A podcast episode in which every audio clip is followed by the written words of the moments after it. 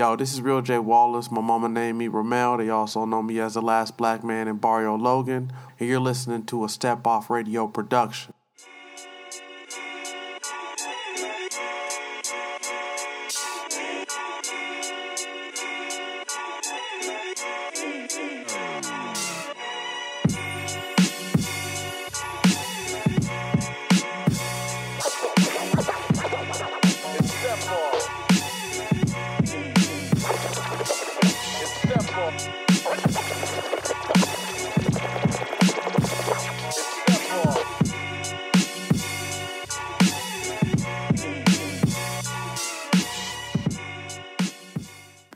More than a decade, Ramel Wallace, better known by his stage name Real J Wallace, has been a constantly present and tireless figure in the local San Diego underground hip hop scene.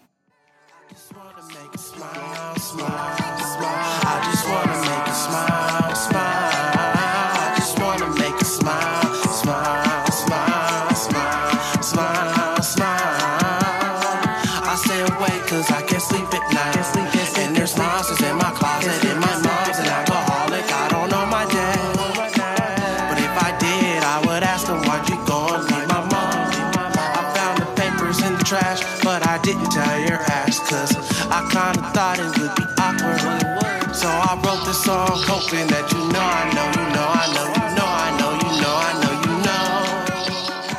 I stay awake cause I can't sleep at night.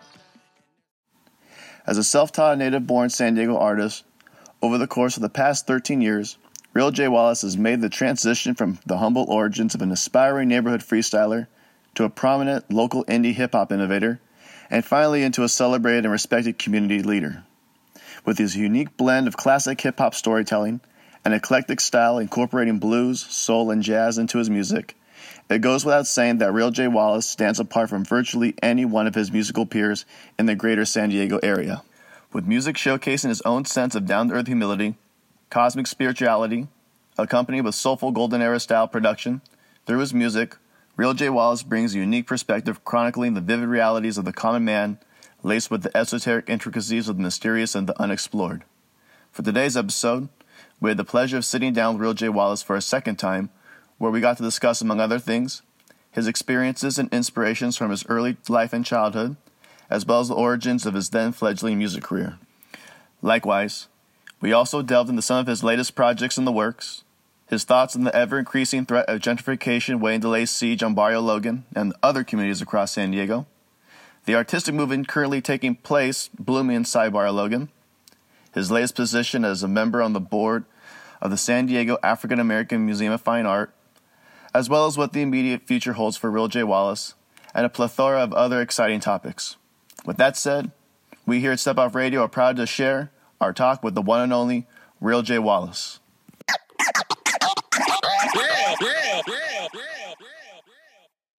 All right, internets, welcome back. Thank you once again for taking the time to sit down and talk with us. Uh, for our listeners out there who may not be familiar with your work, uh, please introduce yourself, man. Uh, let our listeners know who you are and what you do. Tell the world who was Real J Wallace. Uh, well, my, my mom named me Ramel Wallace, and, and Real J is, I guess, how I see, see myself to my, in my own identity. Uh, I've been rapping for about 10 years. I'm a part of the hip hop scene uh, in a traditional type of way. Uh, what hip hop is, with uh, all of the elements, including the, the culture and um, the identity part, the knowledge of self. And so uh, I really th- feel like hip hop and education are together.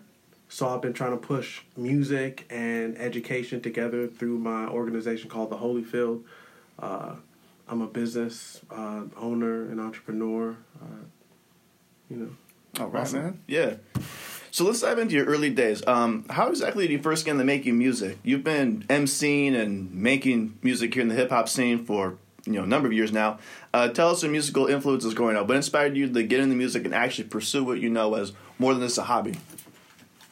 I don't know how deep you went because when we had previously talked. So if we want to go all the way like that, Yeah, let's go. Let's go all the way back for maybe some Yeah. new certain new listeners. You the know, first time, so so people can understand how I digest music. The first time that I ever remember writing a rap was when I was praying to God before my meals. I felt like if I actually I was like, gotta like the these bars more than like this. I, I was like, who made this prayer? When I would say Yeah. some of them, like that's whack. I was like, that does not Yeah. sound like the stuff I'm listening to, which I'm probably around a lot of Snoop Dogg, Dog Pound, uh, Tupac, Mm-hmm. and it's not like these other prayers aren't speaking to me. So I'm, I'm writing these raps when I'm praying before God, Mm-hmm. and so it was always aligned to this higher type of being. And that's the route that I started taking when I started writing or doing any type of art form uh, that I feel like that was the most inspirational thing once I looked back on my on my career of just writing music and doing hip hop was that moment. I was like, oh wow, I did used to do that. Other than that, like I didn't really rap rap. I was doing poetry in high school. Miss Jimenez had this poetry class and, and storytelling class where we would learn how to write short stories and do poetry and go through the history, the, the beatniks, the uh, in different centuries of of poetry and how it influenced uh, the times, basically. Through that, I, I ended up doing this. Uh, it was like a what do you call it? A Black History Month type of thing. And we did poetry in front of this auditorium. I had this poem called My Nose is My Name. My nose was once my wide fitting shame. Till I realized that my nose is my essence, my name. This nose was once too wide for my face. And then um, I that's when it turns around where I started accepting the nose. and Okay. Going to like the pyramids and, and Malcolm X and all that. That's stuff. dope. That's dope.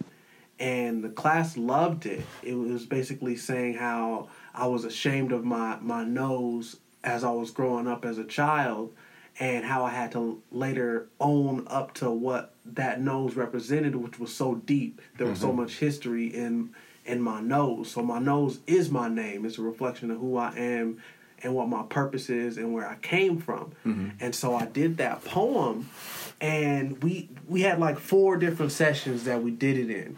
The first session I did it, I killed it, but I was by myself. But mm-hmm. then you know you hit the audibles. So the next session we did it, but we had like the my black homegirls in the back of me. And then the next section we did it, but we had the black homegirls in the back and they held the fist up. Mm-hmm. And then at that that was the one where I was saying the poem and somebody threw up white power in the crowd. I was going to Grossmont mm. High School at the time. I was going to Grossmont High School, and this poem is talking about Africa, Malcolm X, talking about all the history that's been deleted, why, talking about white supremacy, all those type of things, and it, I, I couldn't believe that it had affected people to really speak their truth. Mm-hmm. Because we're in a society where you feel the truth, but you don't necessarily hear the truth spoken out like in literal terms or see it like that. It's these pseudo environments where it's this microaggression racism Yeah. that's developed where it's like I know what is happening right now and you're not gonna say it, but I'm fighting because Right. you know we know what it is. Oh yeah, it's like it's like I had a similar experience where like I'll be walking down the street with someone and I see someone with their kids and they'll walk to the other side of the street mm-hmm. and just completely like they'll look over their shoulder, see me, get like that kind of like anxiety, grab their kid closer and walk. And it's these subtle, mi- like you said, micro things that like especially like I grew up in East County, I know where Grossmont High School is, and I know exactly Yeah, what you- kind yeah, of it is what yeah. it is. It was like when we all we all went to see Jasiri X and that one dude in the Donald Trump the Trump Pence 2020 shit that just had to come in and say his two cents to a room full of, of, of people who are there listening to a speaker talking about empowerment and like doing all this kind of stuff. And of course it has to come and go, well, tell me why Donald Trump's a racist, right? Like these uh uh, the attacks that have to happen from us just empowering ourselves. So, and especially, like, you know, pointing what you said about poetry, because I uh, had a very similar experience with identity about like uh, using poetry, right, as a way of like, you know, kind of understanding my own self in, a, in this colonized, you know, country of America, right, this settler colonial uh, system.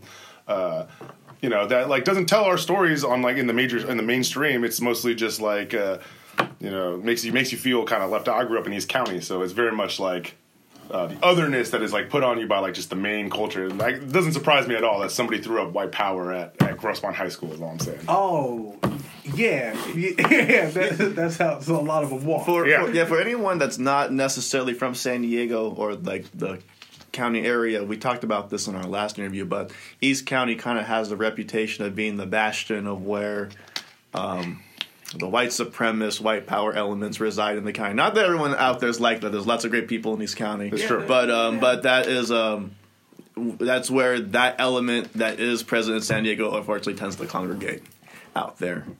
Um, you know, it's a it ain't no thing. Well, you know, Santee, they just call it Clan T. You know, Yeah, still call, call it it that. It ain't no thing to see people with Confederate flags out there, even though we're not anywhere near the fucking South. Or you'll see Blue Lives Matter flags all over the place. You know, just all sorts of nonsense out there. Yeah, it's all nonsense. But that's why, like, I think it's important that like we have these vehicles to like take back our own identities and like and, and, and put labels to them and try to like and and, and, find ourselves using poetry, music, uh, because like a lot of those things are like those vehicles were trying to you know, forcibly taken away from us. So I think it's great uh, when I'm hearing your story because it's like it's something that I can kind of resonate. Where I kind of in high school started experimenting with writing poems and trying to like cope with toxic masculinity, things that like I was being like introduced to.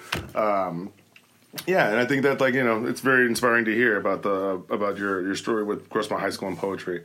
Um, but like now we're going to talk about some more deep San Diego history, right? yeah. Um, so you're talking about um, your first entry into wanting to rhyme really is through this poetry class. Um, how did this kind of you know how was how did that help you kind of get your foot into like it goes from spoken word poetry to like okay now I want to be an MC. You know, tell us that. How how how's mm-hmm. that transition go? Well, I mean, it's that seed where when I was praying to to God before my mm-hmm. food, my first idea was to rap. He would like rap the most. Mm-hmm. That's what God would relate to the most. He would he would enjoy a rap because I would enjoy a rap. And in my transition of learning more history about hip hop, I am the actual God that I was praying to. People are the gods that they're praying to. Mm-hmm. So you know what? It's rap. Mm. Rap is the choice. That's that's the vehicle. Tupac was Jesus. Nipsey was Jesus to us. These these are huge reflections of how my culture speaks, and I chose to go down that vehicle because I did the knowledge. Wu Tang was a huge influence, especially the philosophy behind what they did, and that was I think the Tao of the Wu was the book that I got where I first learned about um, like five percent knowledge and the numerology that they were talking about. And if you go even further back from five percenters to the Nation of Islam and Black Muslims in America, you start to learn about how you know we're we're African Americans in America and we don't know our history. And black Muslims are really that's the first outlet that we go to when we're learning our history. We're growing our afros back in the 60s and everything, and we're learning about our roots. Mm-hmm. This stuff leads through the generations, and the Nation of Islam has this guy named Charles. He breaks from them and starts the Five Percenters if you go through all the knowledge and the diction and the wording of the five percenters, it was it was made specifically for the African American male. The language was made for that, and that language got passed down to hip hop. That's why all the hip, the early hip hop was talking about science, knowledge, like the Rakim, all them, yeah. That is what. That's the that's the philosophy that they laid down, and it's it's literally a it's literally literally a philosophy. It's just like the um, it's just like Buddhism. Mm-hmm. They got like the four noble truths, and then you got to go down like the eightfold path, and Yeah. it's just like a philosophy like that. So that's really how I see hip hop as it's a philosophy that's been bastardized, so it can't be seen as that. When I feel like it should be in the education system, people have proven time and time again that they can talk about what's in their raps, and then it can come into fruition. There's something very powerful about my culture and us speaking out our truth and our future through our voice. There's something about that chakra. Now, I don't know all the knowledge in that lane, but I know it's a powerful vehicle. Mm-hmm. And if I was sitting down there praying to God in raps, that was the first thing that I thought of. There's a there's a reason for that. Mm-hmm. Yeah. If it's so powerful that it can help somebody tell the truth in that crowd and I can see their truth with their actions, mm-hmm. it's powerful, it's resonating, it's hitting a chord. It's a higher form of communication. So I want to try to communicate as on the higher forms while I'm alive as I can. because maybe I won't be able to communicate. Uh, you can't forever. Yeah. Yeah. So I want to try to do it on the highest form. So it was hip hop. It was me listening to Tupac. It was me listening to Ice Cube and these other people to really get put on game on, on how to live before I die. And so I wanted to help people get put on game on how how I've learned to live before uh, I I meet my demise. Yeah. Yeah, no doubt. So you got all these different influences at the time. You're reading all this book, you're reading all this philosophy and whatnot. There was a story you told about last time. It was when you had no radio in your car. It was about rapping. Tell us, can you tell us that Oh story? yeah, yeah. I think I one? was. I think I was in the poetry class Yeah. when that when that had happened. My radio had broke, and I think I I had a record player, which it doesn't even it doesn't feel like it's old. That's an old idea to me. It still doesn't feel like like it was. But I had a record player, but it had a CD thing in it. Mm-hmm. So I had a bunch of CDs. I would just like burn. uh instrumentals and I was listening to like a lot of Ninth Wonder and then you would get the you know, you could, you could download like a hundred songs on Napster and burn them to CDs, and I would also sell CDs Yeah. too. So I would listen to them. You'd have to listen to them to make sure that the CD wasn't messed up before Yeah. you gave it to someone Yeah. too. So that was putting a dent in the business. I was like, I gotta find a way. My radio's broken. But as I was listening to these instrumentals that I had downloaded, I would just start writing raps to them, and I showed them to my girlfriend at the time and and she was like yo this is dope and then she started making me show other people because when girlfriends like see that their boyfriend can do something dope they go tell everybody My you- boyfriend can rap. yeah, yeah. So I wasn't even a rapper then. I, I just, I just had to step up to the plate. You kind of the show and prove. Yeah, I was like, I know this is in me. I know this is in me. There's something about it, and there, the song was really good too. Yeah. it was really well written, and you know, if you can do something once, you can do it a million times. Yeah. Yeah. no doubt. So, um, switching gears just a little bit, um, we're going to talk about uh, the neighborhood um, where you grow up in. You kind of bounced back and forth between Southeast and East County while you're growing up. Now, uh, your family um, have uh, roots in a unique history of the Barrio Logan and Southeast San Diego as a whole. Your great grandma, your mom, your aunt, and your dad all lived in the same yellow townhouse on Sampson and Julian in Barrio Logan, which is where your parents ultimately met. Um, tell us about your upbringing and spending time in Southeast in your early childhood. Did the neighborhood or those or going back and forth to the neighborhoods kind of mold or shape the sound of your music in any way, or what you saw? You know, did that ever influence you know your content and your music later down the line? I was because I remember growing. I didn't only grow up in that townhouse. I, I, w- I went to church every Sunday, um, right down the street at New Hope Friendship Baptist Church, and I remember we would walk around. And this was at the time where you would have the fat laces and you change the colors and stuff like that. Yeah, Like my family was involved in different types of neighborhoods, but my mom had always shielded me away from like gang knowledge. I didn't even know what was going on. I could only observe and try to um, connect the dots of what was going on. I would see the trauma that was happening. I would see people uh, crying, people hurt. I would hear all the stories. But I remember, especially a lot of times when I was walking around, my cousin would tell me like, "You can only go in certain sections over here. Don't go in this section, especially when you got those flamed up uh, case case Swiss." back when K Swiss Yeah, so you notice that there, there's this like tense, there's this tense, there's like even this physical tensity where you have to, like gung ho, you have to act more mannish, and it's also this tiring burden that's on your back as you hold up this, this front of not having, uh, I Not- guess a humanity essence of you. like not showing weakness. Essentially, you got to kind of project. Yes, you, you have to project yourself, and then the, the avatar just becomes bigger, and and it, it ends up destroying you. That's just the that's one of the main things that I noticed just of of that life. I grew up kind of like my family was from southeast, outside of the immediate, but I I grew up like elementary school was over there in Barrio Logan. Yeah. uh, Logan Heights, South Logan Heights. Same difference.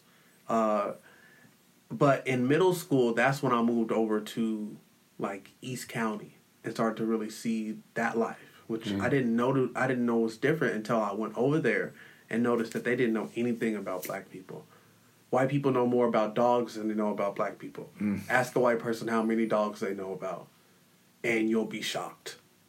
And so you don't really you don't know how much white people don't know about other people until you're around white people. You're like, oh damn, oh, these yeah. niggas don't know nothing.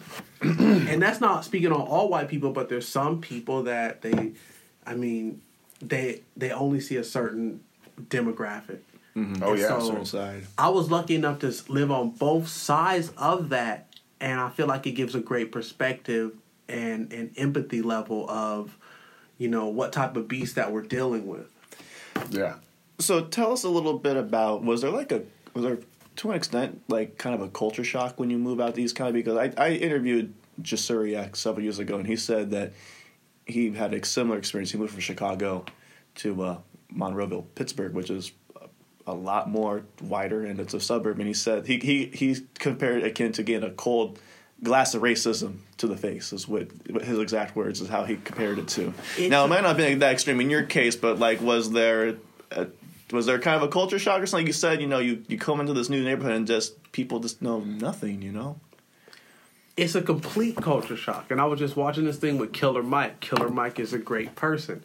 Killer Mike is doing amazing things for his community. I look up to him. I want to be like him. And he's talking about how we need to make schools in our own neighborhoods and not go to these other neighborhoods and take our kids to these private schools because we're putting them in these other types of positions. Mm-hmm. Mm-hmm. I feel like he's right and he's wrong at the same time. Uh, you, the kid just has to have the knowledge beforehand because you don't really believe it. Even as you're going through it, you're a kid, you want to have friends, you don't even know how racist it is until you look back on the reflection. Oh, yeah. And hindsight is 20. Hindsight is 20 as hell, and you see the different types of things. I was lucky enough to work uh, at a school after I went to school. So I was like, I was back in the elementary school system when I was uh, a little bit after college. And then you see the racism again. Yeah. Yeah. You see how they see people that are poor and how the poor people always are more of a problem. Yeah. It's like if you take that extra effort to understand where they're coming from and the perspectives and the different oppressions that they may face, the empathy level can be built. But people have empathy for people that look like them only. Yeah. And so you, at the, that's what I'm saying. I feel like Killer Mike is kind of wrong because you they gotta see other people. Mm-hmm. Because we gotta heal the beast as well as fight the beast. Yeah. Mm-hmm. this is it's a contradiction. It's very complex what's going on. But some of these people don't ever get exposed. I, it, I would low key say it's child abuse. I remember i was at the dentist and this white girl this little white kid she was maybe maybe six she should have seen a black person before she had asked me and my mom why we was so dirty looking mm. and my mom looked at her mom because my mom already did the math Gave She her was like- her the side. she was like, "You ain't never showed your kids no black people. you ain't never showed." And that's a that's a repeated story cycle because Oh, yeah. what what they do when they see you in these environments is they ask you all the questions that they ever wanted to ask a black Mm-hmm. person or a Mexican person or someone that they never seen. They creed. They want to ask you all the questions in Yeah. a row and fetishize you. They don't Yeah. realize Yeah. that it's fetishizing, but they want to fetishize you and and for me it goes back to the god thing if i want to communicate to that on a different level it's to me it's always connected to, to hip-hop i Yeah. feel like that's the strongest thing it's like i need to connect to them on that level and this level i need to talk to them and i need to rap to them and i need to be able to hit them on a different types of frequencies but it's a it's a real thing people don't know a lot about people that don't look like them Yeah. Yeah. and so that you that needs to change. I need as a black person, I need to stretch out into the um, uh, LGBT community, all, all the trans people. Like there, there's something about being a black man where it's like we don't even, we're not even thinking about that stuff, And so I'm taking that extra effort to learn those things because if I could say all that I want, I could talk all that I want, unless I am around other types of people mm-hmm. or digesting how they communicate, I can't really empathize as much. I've noticed that about Yeah. myself. I can't empathize as much. So I have to take the extra effort and do the knowledge and be around those people, hear their stories, help them tell their stories. And so Yeah, yeah, exactly what you're saying is is important about like the intersectionality of our liberation. All liberation is tied together, all of ours, and like the kind of things you're describing about like the emotional voyeurism is how I felt growing up in East County, where yeah. people feel entitled to ask you like every question. There's like just recently I came back on a flight from DC, and the flight attendant, you know, uh, I was giving a few hours on the flight. He was giving me a glass of water, so I did the appropriate thing and resp- responded like, "Oh, thank you for the water." Um, his response, you know, rather than saying "You're welcome," you know, for you know thanking me or whatever. Uh, was I've been wanting to ask you for hours, for hours, like since- you've been on this plane, like, are you Native American? I need to know, are you Native American? And so this is the kind of reaction I get, like, on no lie, this fool knows like four times a week, like on just average, because specifically white people feel this like entitlement to kind of know, like, like they're playing Pokemon Go or something. I want, I want to catch one of you, collect you. I haven't got one of you yet, um, and I want to ask these questions. Uh, and that's like a kind of like just a kind of a testament to like especially like going from like um, to a, like my mom's from Barrio. Uh, my mom is from uh, Boyle Heights. Right, so my mom's from like we came from LA. We moved to Lakeside, which is like anyone that knows where Lakeside is knows that it is not like a center of like any sort of progressive learning. uh, and like this is that kind of thing that we have to experience like in these in these spaces, right? Which is like this constant passive attack, including like active attack. My neighbors, when I moved there when I was three years old, my neighbors all came out like when because we were the first non-white family that moved in that neighborhood, and they came over, and I tell this story every so often. Um, and then, you know they thought they were being nice and just like you know being friendly, but they asked like my family very clearly, you know, with a three-year-old son and another two-year-old kid and like a baby on the way, uh, why'd you move here? Because the Klan is active here, and wouldn't you be safer like moving somewhere else where more people look like you? And that was their like attempt to be like friendly, like we're trying to look out because the Klan is here. And That was their come. lead. Yeah, yeah, yeah. But that's what, and that's what I'm saying. Like the the struggle you're talking about, right? Of like of of trying to of of, uh, of trying to you know respond to the beast that's like damaging and like and subtly and not so subtly like you know because that kind of stuff has an impact on all of our communities like this kind of passive like you're not wanted here like like what are you? Like what kind of person are you? How much respect do i have to give you on the sliding scale of like depending on what you are? If you're native american like i've noticed that white people they stoicize and romanticize like you said fetishize certain identities. And this fool on the airplane when i told him like i had to you know break down my entire genealogy blood science or whatever to this dude um his response was to be disappointed, right? Like, oh, like I thought you were this. Like, he thought I was Native American. Like, oh, I'm, a, I'm Colombian Mexican. I, you know, without going into the whole colonial, like, you know, detribalization that goes on with like the, you know, how the Spanish colonized the New World, the New World.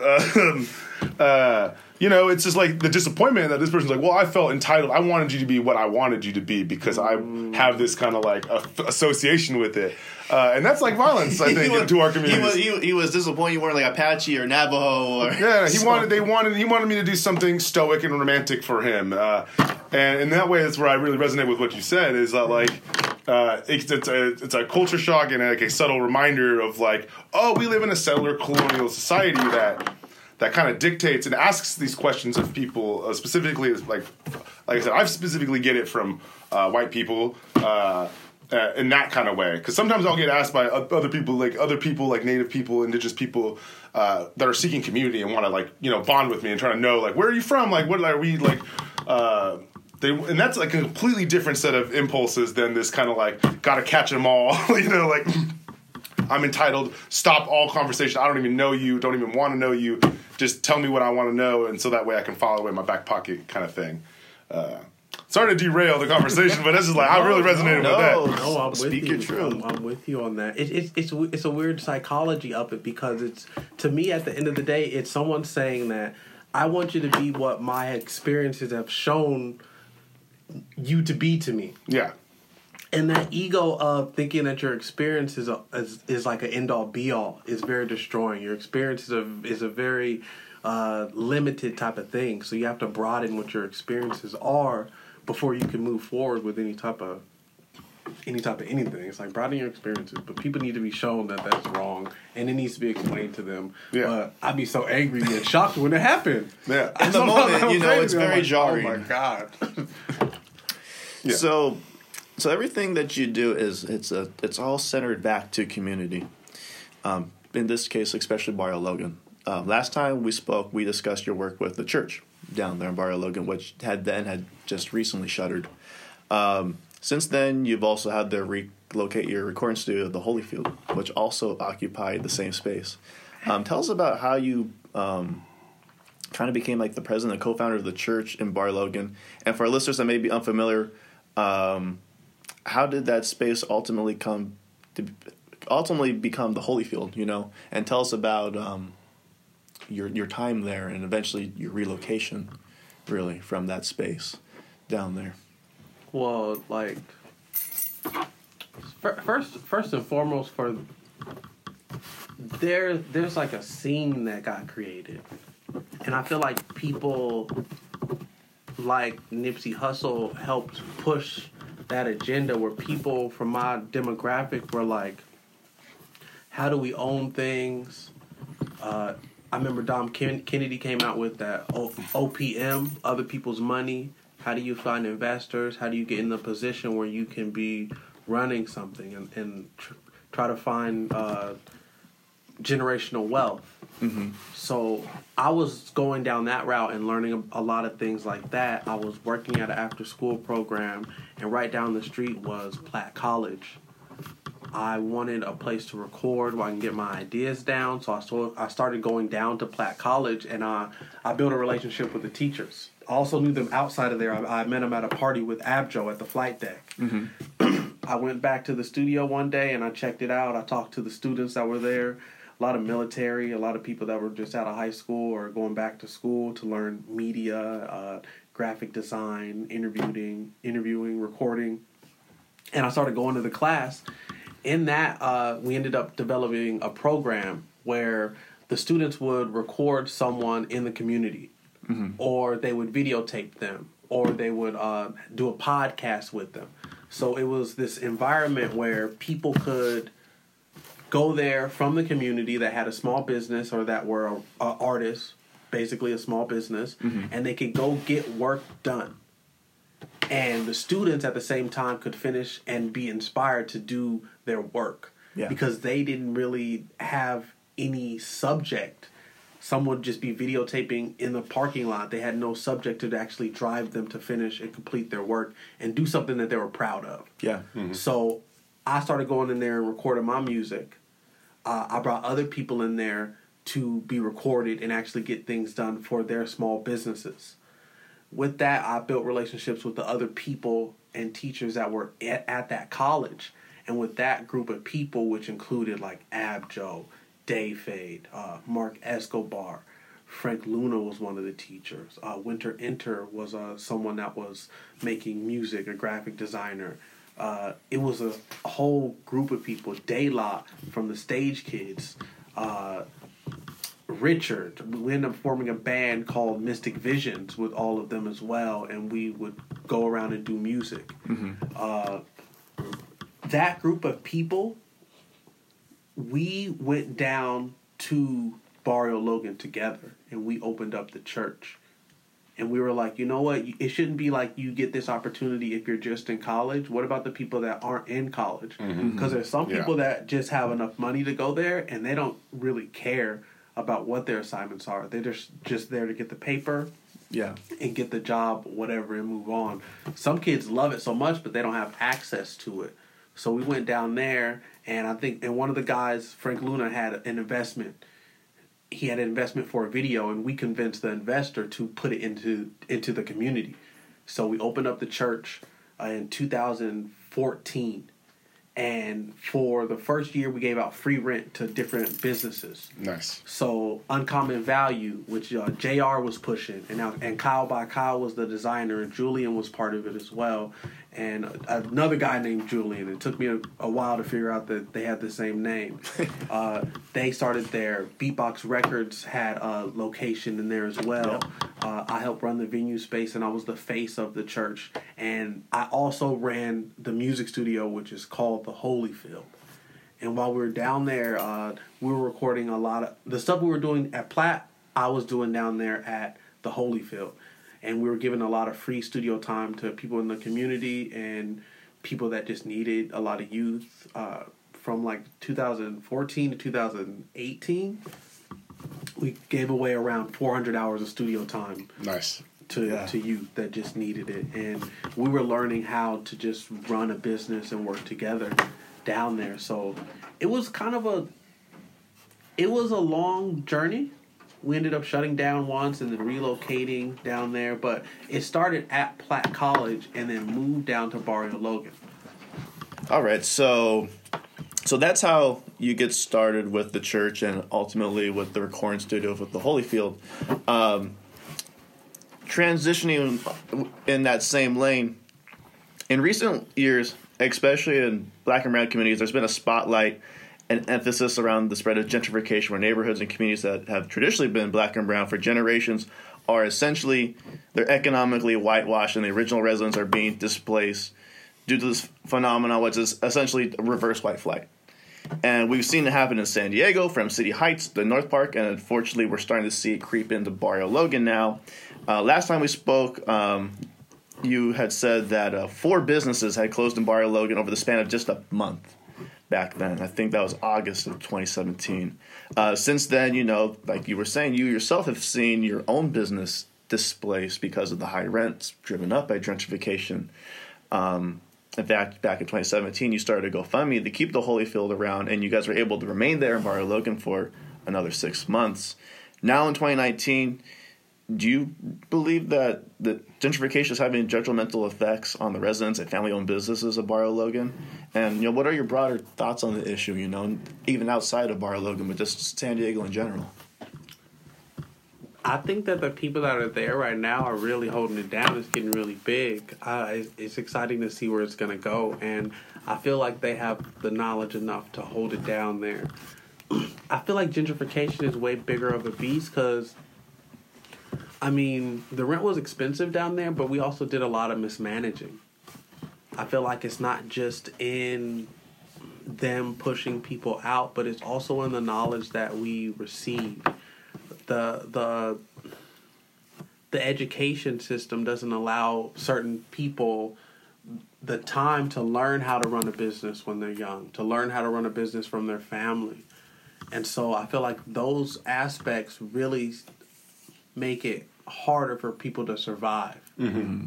And do people realize that ju- just realize what it takes to run a business. I feel like that's a, a big, big part of it, just knowledge base.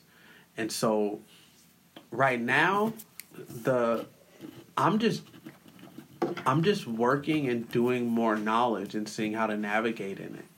I feel like gentrification is going to happen.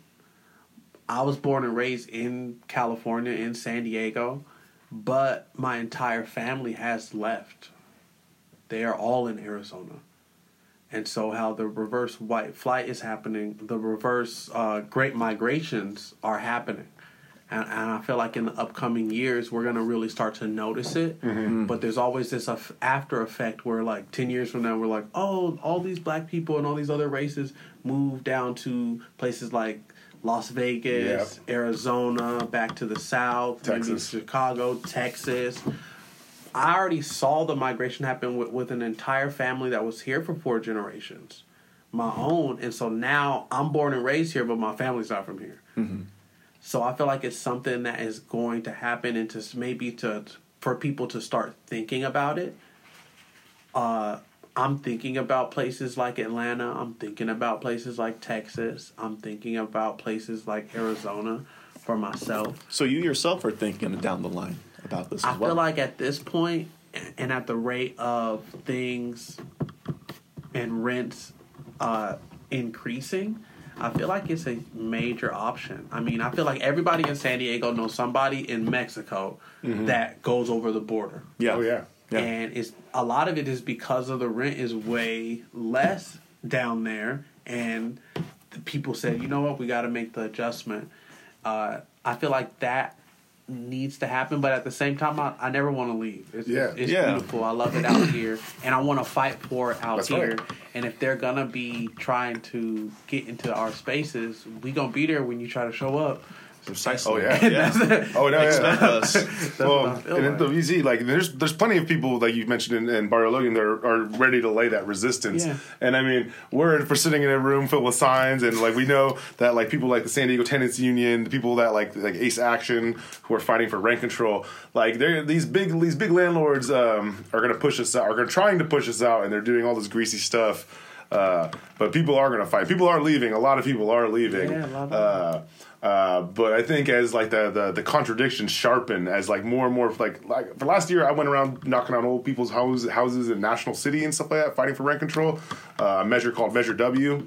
Uh, Yeah, I remember. Yeah, yeah. yeah, so like I, so I got to talk to a lot of really cool people, a lot of elders, a lot of people that were, had been in their homes for like thirty years that like Yeah, never National owned a home. City is very re- re- Yeah, resident. it's it is, and people who built that city literally it used to be an affordable area for like for uh for people who had been traditionally like kept away from like San Diego, La Jolla. Like we weren't allowed to live in those spaces, but people made like got their little piece of the American dream, as they called it, right? Or as like was told to them there, like in their community where they built it for thirty years. And now that it's like being more and more desirable to developers, to Airbnb, to people that want to like make money off of it these elders that are seeing their rents going up like three hundred dollars a month, and like when you're eighty years old, you're on a pension. Yeah. three hundred dollars that's Fixed coming out somewhere. But that's why it's like, yeah, exactly that. Is that like people are having to make hard decisions. Whole families are uplifting and leaving. Uh, and it's unfortunate, right? But unfortunately, but I think also fortunate for us is that we're seeing this resurgence of, of, a, of a militant uh, uh, anti gentrification and anti displacement uh, movement uh, that includes people like the Berets and includes people like Save our barrios. yeah, Save Our Barrios Coalition, and so and the resurgence of socialism too. I'm a socialist. Uh, is really really pushing that too. So It's yeah, funny though. It's funny because wherever we go, we gonna make it cooler. yeah, We go wherever we at, it's Yeah. gonna be the place to be at. Yeah. Yeah. And then they gonna try to take it. And then if we go over here, they're gonna try to take it. And if we go over there, it's just funny to me because Yeah. it's always gonna keep moving. Oh yeah, they want our culture, but they don't want us. That's the thing. They want, they want our shit, but they don't want us. They're like they want cocoa, but they don't want they don't want us. They want everything that makes the neighborhood unique, except the people. yeah. I literally heard white people say that shit one time, like where I was in Mexico, and they were like, "Mexico would be great if it wasn't with all the Mexicans." Just like for real, I've heard that Yeah, shit, it is a- and that's like that. And therein lies the true nature of like the settler colonialism is that they like our stuff, they like our land, they like our resources, they like our food, and to a certain extent, like they like. There's a lot about like what we have in our places and what we got going on, but they don't want us. Uh, yeah. There was a I don't know if you guys are familiar. There was a show called Bordertown Oh yeah, that that's um, right. that used to that was on several years ago. That Lalo Alcaraz he produced and he wrote it, and um, there was a part where the the main character Ernesto he says all like he's talking to his neighbor. He's all like, and the, the neighbor was like a white guy. He's all he's worried about becoming a, a quote unquote minority because it's a Mexican majority town now, and he says. He's like, hey, he's like, don't worry, being a minority isn't so bad. Everybody loves your food but hates you. I was just like, damn, yeah, like shit. It's real. yeah. It's a psychosis. It's a psychosis. The, the thinking is almost like you know, if I if I'm around a bunch of Mexicans, I I might become a Mexican. I mean, That's crazy. People are crazy. Racist people are crazy for reals. They really think like that. Oh, they do, and I mean, do, and, you know? and there's an economic impact like to it, right? There's an incentive. Somebody makes money by this like wedge issue, this divide and conquer settler colonialism, right? And it's not us. We're definitely not Yeah. the ones making this money. But and this kind of ties into, I guess, like what my question is in the next, which is like. I guess in the past, right, you said that like Barrio Logan will be moved to downtown, and as that happens, it will affect the southeast, right, the entire southeast of the city. Already has. Yeah, and then so for listeners outside of the region who are not familiar with like the layout of San Diego, uh, can you give a brief description of what you mean by the gentrification of Barrio Logan will affect like more than just Barrio Logan, like more it'll affect the entire region. Uh, what do you mean by that? okay, let me try to. I've been trying to articulate this up to myself, and I still haven't, so I'm gonna just go for it. Anyways, I feel like gentrification is like deforestation. So they're gonna keep getting rid of the trees, but it's not gonna make the land better. It's gonna the trees are gonna be gone. There's gonna be less less oxygen. Mm-hmm. Yeah, I know So the trees are like they represent the people, mm-hmm. and they're trying to get rid of the trees right now, and it's they're gonna make it what they don't want it to be. They're making it what they don't want it to be, and then they're they're going to be more angry once it happens. It's like they're doing it on purpose. It's That's this the- weird psychosis that's going to continue to happen. That's the best way I've heard described. Actually, that's Yeah. a very unique, you know, but very true way of you know contextualizing it. It embodies the nature of capitalism, right? Where it just destroys. It's destroying, like you said, like deforestation. It destroys the trees, and it's you know not with sustainability or the future in mind. It's for a quick buck. They're literally going to deforest our culture, our people, uh, and, and in its place, try and build like you know fancy eat gastropubs and eateries and like niche little things. Million dollar condos. Yeah, but the but the spirit's going to be gone, and and, and and in that way, it's just gonna it's gonna just like a deforested area that like the soil is bad and there's no plant life or animal It's life like anymore. a big. It's like they. It's like people will end up creating these bigger prisons for themselves. Mm-hmm. I feel like colonialism creates this big prison, but it's still a prison, and the what what the the cabin fever is still allowed to get it's festered there, but they don't know that they're in a cell as well. Mm-hmm. They're in a cell of thinking, and and it starts to rot them out. And you know what movie I I, I found out was about white supremacy? What's that shit where he kills everybody? He's a white guy. He's a murderer. Oh, is it And- American Psycho? or whatever? American Psycho. Yeah. He's a killer. He Yeah. killed everybody, Yeah. and he he snaps one day and he starts telling everybody he's killed. He kills everybody. I think he has blood on him and shit. Don't nobody believe him. Yeah. He's white. He's Yeah, a white guy. yeah, white dude in a suit. Yeah, and so he's going around. He's going even more crazy as he realizes that no one even cares if he did it or if he's telling the truth just wiling out. and that psycho- that psychosis is brought into these micro microaggressions. Yeah. It makes people go crazy. People are it has to be stopped only not only for our sake, but for their own sake. Yeah, for our them sake. as well, yeah. Yeah. Collectively, Yeah, collectively it, it, it needs to happen, but I wish I had the complete answer for it, but besides awareness Yeah. of it, besides awareness of it, so Yeah, that's the billion dollar question, right? If we, Yeah. could, if we could solve gentrification, we would all be in a real good spot right now. I sit and ponder about the way some people think. Mm-hmm. oh for sure. But I feel like a, a lot of it is survival. People people are focused on survival, and I'm not focused on it. I feel like it's another psychosis that where we feel like we have security, mm-hmm. but at the same time we could die at any time, no matter Yeah. how much we collect and try to fester, whether mm-hmm. it's ideas or like resources. It don't allow nothing. You see the same demise at the end of it. You don't take none of that shit. It's a psychosis, like fallacy illusion that people like believe the projections that they see, and it's like you're limited by your experiences in the first place. It's a false reality. Stop trying to get all the resources. You're not no more secure. You could die in a car crash. You could die in a plane. You could have a heart attack. Something. Uh, something could fly out, fall out the sky. Yeah. There's no security that you ever have. Like, people need to really let go of this idea that they're going to be secure, and I feel like it'll let people appreciate their lives more. Yeah. And if you appreciate your life more, you don't have no time to be hating black people or Mexican people. That's such Yeah. a waste of fucking time. But this is why our, our society commodifies everything. Things that used to be free, right? Like community, like like bonds within each other, now have become commodified to the point where like people are isolated, and it's because of uh, the economic system we live under, which is like literally profits off that. It profits off people being like you could be sitting in a room full of people right now, and everyone's like. Like this, and they're technically more connected than ever through the internet, but they're feeling the more isolated because unless those those relationships are meaningful, It's a box. Yeah, it's a yeah. box. And I, I've noticed, especially as I put more things, like my, my my blackness more out there to the internet. I noticed the the box creating another right reality of what I'm allowed to see. It only shows me certain things of what it thinks that I want to see. It Yeah. wants to validate what I've shown it that I have shown I, I have Yeah. liked. Yeah. So I know other people are living in these validation worlds where they only see what the the box tells them to see. Yeah, the algorithm that's trying to ultimately Yes, mine yeah. information and sell it to you. Yeah. Yeah. Yeah, forget about the algorithm. I'm a, I'm gonna just do try to do knowledge on as much as I can, Mm-hmm. and then care about people and appreciate my own life on that level. Yeah. So now the counter argument that people who want to downplay the concerns of residents worried about gentrification is that demographic changes and fluctuations in neighborhoods are just a natural course of progression and change. Do you actually believe that, or do you believe that there's something a little bit more insidious at play when we see the effects of modern gentrification taking places in real time before our eyes? You know, like it's not something that's happening, you know, necessarily like as a slow progression. Like it happens sometimes very swiftly. You Yeah, know, it's not happening in a vacuum, right? It's happening right now. So yeah, Yeah, you don't really you don't really notice that it's happening while it's happening, but it's something that's been occurring since like I I would say it might might have started in at right after slavery, after the Reconstruction, and people were seeing other nationalities really thriving, and they had to implement ways to destroy that.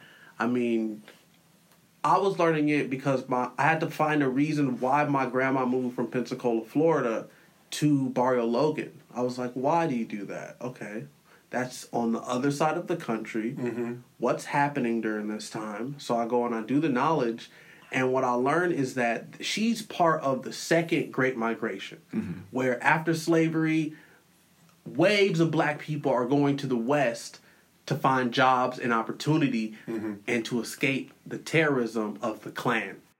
In this automobile, Reserve Lieutenant Colonel Lemuel Penn was killed by a shotgun blast while riding through Colbert, Georgia. Arrested for this crime were four Knights of the Ku Klux Klan. Two Klansmen were tried and acquitted. In a few short months, five murders, 13 alleged members of the Ku Klux Klan said to be involved in the killings. When such an order as this moves in and takes over the police power, you are completely at their mercy.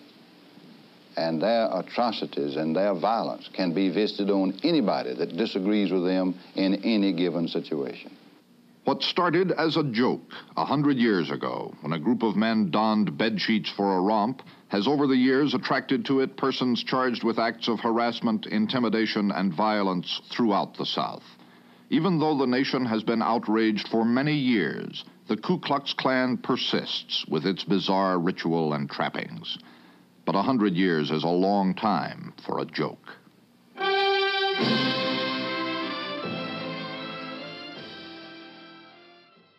After slavery, the Klan was was out there trying to destroy what was happening as the re- resurgence was happening, mm-hmm. and so people were fleeing from that. They were seeking asylum. Mm-hmm. They were going to go away from that. So my great grandma was part of that. But as that wave of black people are coming into these new societies, we're talking millions. We're talking millions of black people. Government is creating different sanctions and policies to combat that from thriving in the West. They're, they're writing like redlining laws where mm-hmm. where certain demographics, blacks and brown people can only live in certain sections, and it's always the beat up part of society. It's always the destroyed part of the community, and that is on purpose. Purpose. Purpose. Mm-hmm. Where we live is on purpose, mm-hmm. and it's set up where these ghettos. I mean, the first time I saw ghetto in my textbook was when they were talking about the Holocaust. Yep. And they kept people in the ghettos. It's the same type of ghetto. It's set up so people can be destroyed in these neighborhoods where you can give them a certain type of education, where you can give them a certain type of water, where you can give mm-hmm. people a certain type of way to it's another box. Yeah. It's another box. It's a bigger form of the cell phone. It's another box that we can even the air is different. yeah, it's control. the air is different. And I, I even saw something where it says the the wind usually pushes all of the bad air and debris to the east. So a lot of low income neighborhoods are in the east. Yeah. So you can go to any part of the nation and see this same system set up in all these locations. Same setup. So it's like it's set up to be a death trap where where where they put us. Yeah. And so you talk about the reverse white flight where they stay out of these neighborhoods and now they want to come back. Mm-hmm. Yeah. It's like I feel like it's really like deforestation because once you get rid of the trees, a lot of times the trees don't necessarily have some else some place else to go. It's like mm-hmm. you got rid of the trees. Mm-hmm. They're not coming back. yeah. Yeah. They're not some of the yeah, some of the trees are not coming back and in that I mean some of the families get destroyed. Yeah. Some of the families get pulled apart. Some people get put into lower income neighborhoods and it's not as safe because people are looking for resources so that they can survive. And so they have to make certain choices just for survival where people shouldn't have to live in those situations. Yeah. But I feel like it's very set up in where we live and and what they give to those different types of districts. It's just like the Hunger Games. Yeah. Mm-hmm. It's settler colonialism at its finest to this day, right? Because you have two types of migration. You have like the migration of us, like the economic, and you know, usually, like for example, my family, like, like you know, came from Colombia and Mexico, and those are like economic. We're following our resources, right? Like the, the U.S. state steals our resources and our labor from our, these countries, and our and our families follow these resources. And then you have like the settler colonial migration, which is like these like corporate landlords, these big business interests that want to like buy up whole communities to like rent it out to like things like gentrified bougie kids or whatever. And it's like, you know, this constant struggle between like the two economic forces, right? Our national oppression, our oppression that's rooted in somebody, usually like a rich white dude, making money off of displacing us, selling our uh, homes, which historically, like I said, were ours because of segregation and racism, like environmental racism. Barrio Logan, for example, the yonkes, all these different junkyards, all the stuff that they've done to slowly poison the community.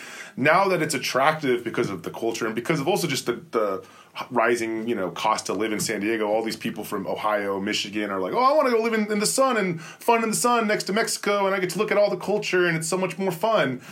Uh, now that there's an incentive, an economic incentive uh, to push us out, just like how they pushed the Cherokee Nation out of out of out of Georgia for gold, uh, they're pushing our people out. But instead of gold, it's uh, it's land. The oldest reason in the book.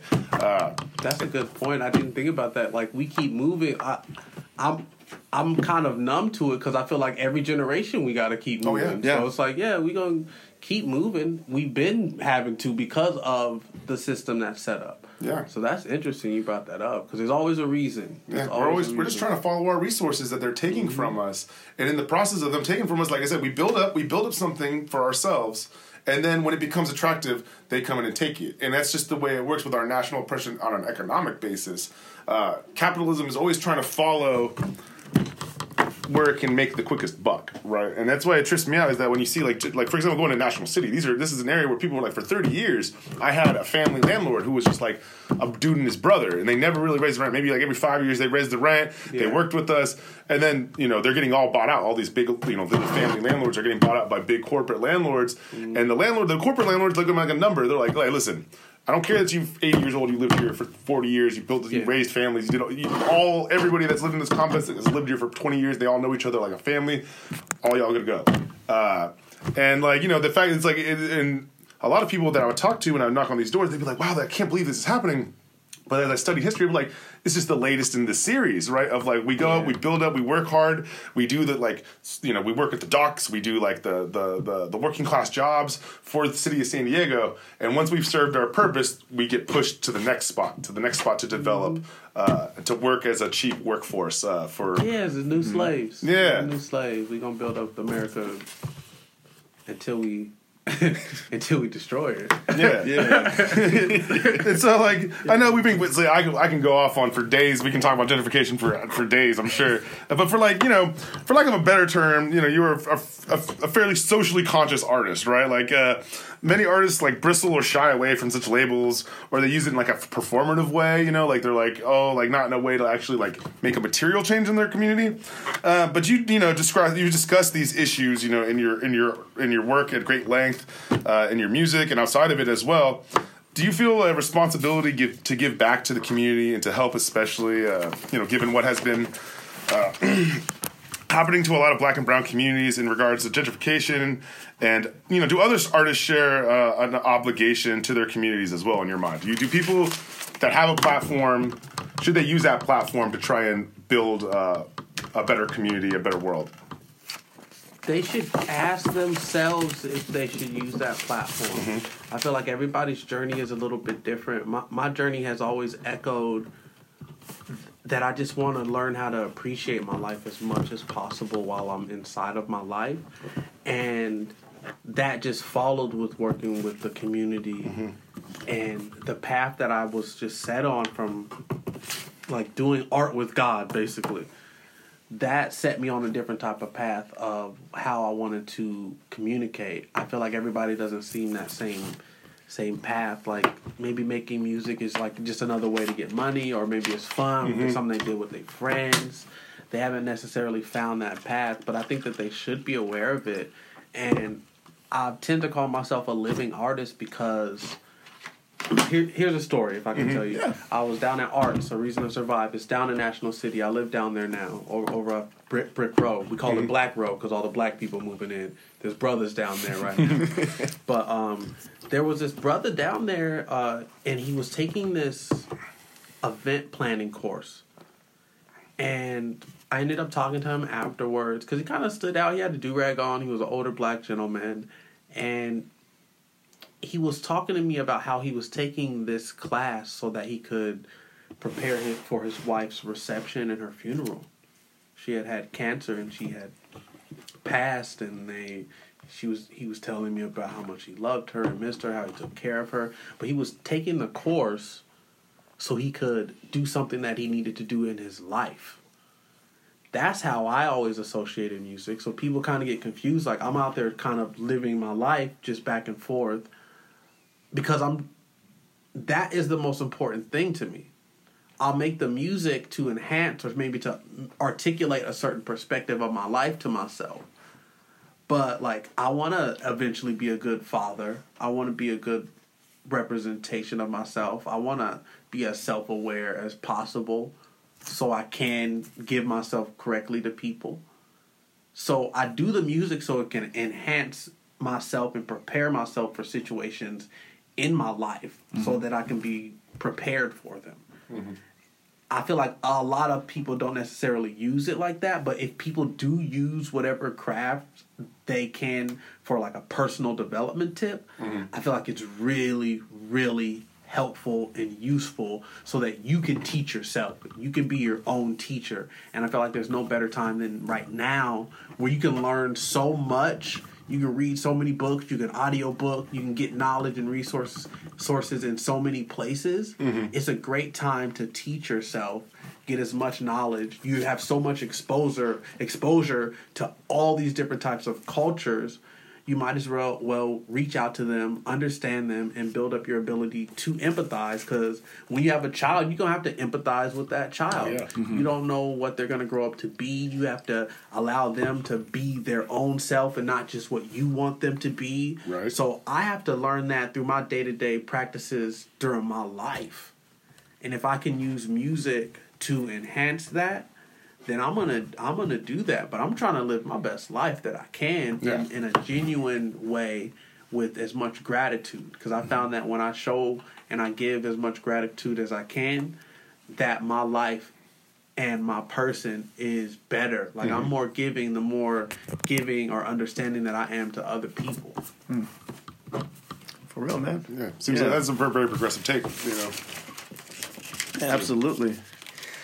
Now, several years ago, you released a short film called The Last Black Man in Barrio Logan, which was Yeah. inspired by The Last Black Man in San Francisco, a short film from uh, Jimmie Fails and Joel Talbot, which is now being made into a full length uh, motion picture.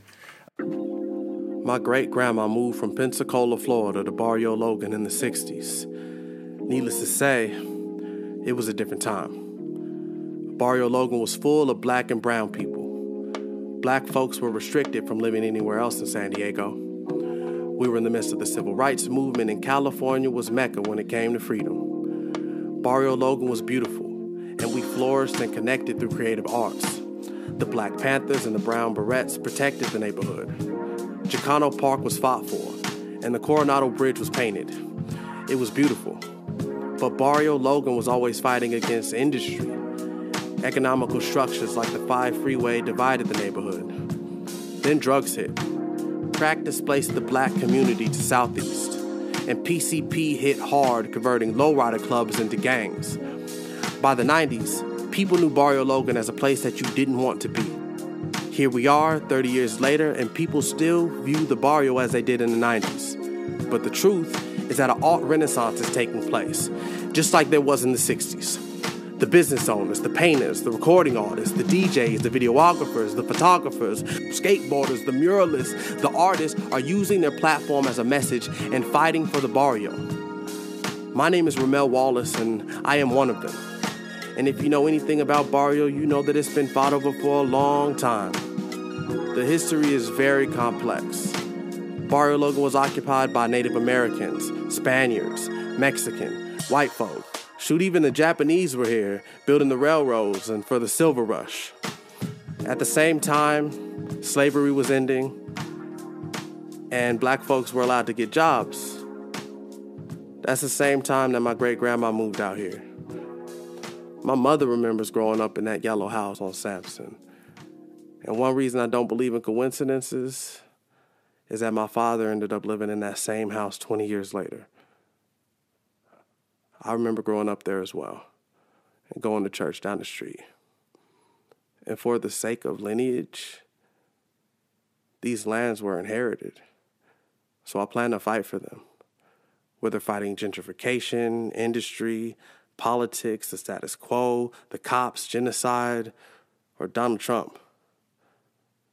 The black people have already been gentrified from here. And I just might be the last black man in Barrio Logan. My fight against the push be a black business owner and buy back the streets that my family lived in. And use music and education to do so. Uh, tell us the reaction you received following the release of the film, and was was it what you were expecting? You know, be it the good praise or the few detractors. the last black man in Barrio Logan, I was not expecting any of that stuff. I was so inside of it because I was trying to save the business too, and I was learning. That's when I was really learning the history of my family, mm-hmm. where it was like, okay, we're running this studio, we're running a church, we're running the Holyfield, about a hundred yards away from where I grew up, and four generations of my family grew up, and I went to church like ten years out of my life at, got baptized down there went to my was the ring bearer at my at my parents' wedding down there. So I was just thinking about that. I wasn't thinking about anything else mm-hmm. except my truth at that moment. So I put it up. I put up the trailer, and the trailer got like it got like a lot of views. And then I put up the full one, and it got a lot of views, and it got a lot of comments. Mm-hmm. So at first, I had my comments on. So I was looking up. I was looking at every comment. I was reading every comment. Right. Some was good. Some was horrible Yeah. a, a lot were coming from different perspectives because some some people i'm still doing the knowledge but i mean i'm learning that some people say that this is africa Mm-hmm. that this is africa. And so some people are like nah this is not africa. What are you talking about? And so I, I saw all these different perspectives and i i took a lot of time and i i studied a lot of these different perspectives that people were talking about. Mm-hmm. Some people were saying you know you didn't include this and this is how i see it or some people you had the you had a lot of different perspectives. Some people call me a black supremacist. and I I kind of love that title. I love something about it sounds tight to me. but I I just I kind of freaked out about all of them. I thought people were gonna kill me. Word for real. Yeah. Yeah, they, they had the bots too. They had the Trump supporters, all that stuff. Oh yeah. Because this was like in 2016 when you dropped this, wasn't it? 2017, 2016. Yeah, was that the time of maybe the first picnic had happened? Oh, the first Patriot Immediately fo- picnic. Yeah. So this- this would have don't been think on the August second- Was this after the second one? No, that was Second one was in February of 2017, I think. Okay, so. okay. Or was it 2017 or was it 2018? The second one was in 2018. The first oh. one was tense as well too, because Oh, I yeah. feel like Trump was like he was like newly appointed in. The world was changing. A lot of videos and people were like expressing their racism. Yeah. It was a different tone, and then that happened, and it was like you felt that. It was also That- immediately following Charlottesville too. Oh, so yeah. it was in the shadow of that Yeah. whole oh, that was that was a, that whole horrible thing. God, what a weird, what a that was a that was a really rough period for organizing because we were doing all the Charlottesville stuff, and then we were at the Patriot picnic, both of them uh, on the counter side, obviously against. Yeah, we were there. We saw we ran into. Yeah. it. Yeah, yeah, we was there. That's that day. I see. It's a, t- for me. That day is so unfortunate because I feel like they won that day. That guy, I, is his like name like Derek Jefferson or something? Are you talking about Roger Ogden or or No, Wyman no. Richter? Um, no, no, the black guy that got killed that day. He oh, you're talking about part of- Frederick Jefferson. Yeah, Frederick. Yes, Yeah, yeah, got oh, killed shit. that day, and it was there was very little press on it. No, he didn't. Sorry, he, He didn't got get beat- killed he that got day. he bad. got beat down. He was not even part of Yeah. the protest. The video came out where the cop had punched him first. Oh, yeah. They had told him to get off the street maybe twice, and then they hit him. And Oh, then yeah. he hit him back. He got him good too. Oh yeah, Yeah. he broke that fool's face. Yeah, the Why one. his jaw shut. That was a one, and Oh, then yeah. the cops swarmed on him. And there's pictures of people looking at him. Oh yeah. I thought it was interesting that people took pictures of people looking at him. Mm-hmm. They're you're tra- that's trauma when you see that type of shit. Oh yeah, absolutely. He ends up getting seven years, like maybe a year later. Mm-hmm. Oh, yeah. What he's in jail for all this time. Oh, and then yeah. A year later, he gets sentenced, and it's way more than you would expect. And then The next day. he ends up. day. They find him dead in Yeah. his cell. We just interviewed um, the only the only person that really broke the story, made it national. This person is an amazing jour- journalist and editor for uh, a local college newspaper, Southwestern, the Southwestern yeah. Sun. Yeah, we just edited, we just re- interviewed the, the editor there, and exactly that. Just like the lead, the depth of how that case was handled, and just like how greasy it was, like how they did you know Frederick Jefferson so dirty. Uh, specifically targeting him because of which is what he was wearing. That's what they, they were targeting him. And specifically the officer who attacked him having a history of both racism and violence against like uh, black and brown people. You know, this Which was also broke. which was were- also yeah. They were there to protect the Patriots. Oh yeah. I remember that. I remember the feeling of there. They were there for them. Well, I, funny enough, our last guest on here, Talkan, was uh, he made a very good point. He's like, go look back at the photos and the videos. He's like, those guns were trained on us uh, in the park. Black and brown people, those were the guns. Those were Yeah. where the guns were pointed. None of those guns were aimed across the street. Those Yeah. guns were all aimed at us. Yeah. yeah. And the fact that they even had to take like you know what I mean, like their names off of their uniforms and their patches off their uniforms, and they have to look like some cyborg GI Joe wannabes on top Oh, yeah. of the motherfucking bridge. You know what I mean?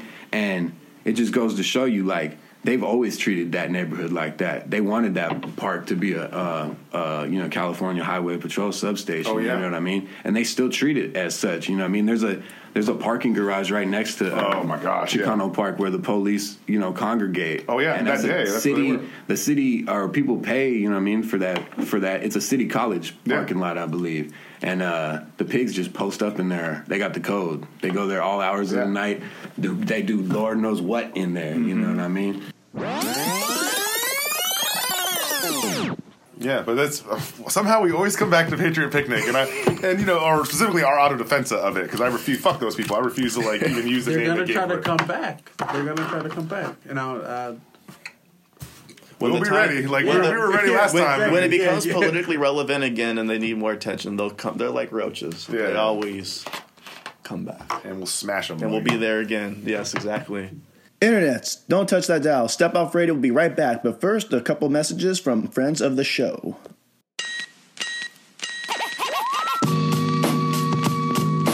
Yo, what's happening, Step Off Magazine listeners? Quick break from the amazing content you've been listening to. Omar here from the IE Podcast. You may be asking yourself, what is the IE Podcast? The 8 is a local radio show where we interview up and coming artists, creatives, and anyone who would like to share their backstory about why they do the things that they do. We dive deep into the life of the artist, bringing in depth interviews, sharing stories in a raw and unfiltered format. A true podcast focusing on the artist for the artist. You can listen at iepodcast.com and on all streaming platforms. On the iTunes app, search IA Podcast. On the YouTube app, type in IA Podcast. That is I A T E Podcast, and we hope you enjoy. All right, back to Step Off Magazine. Peace.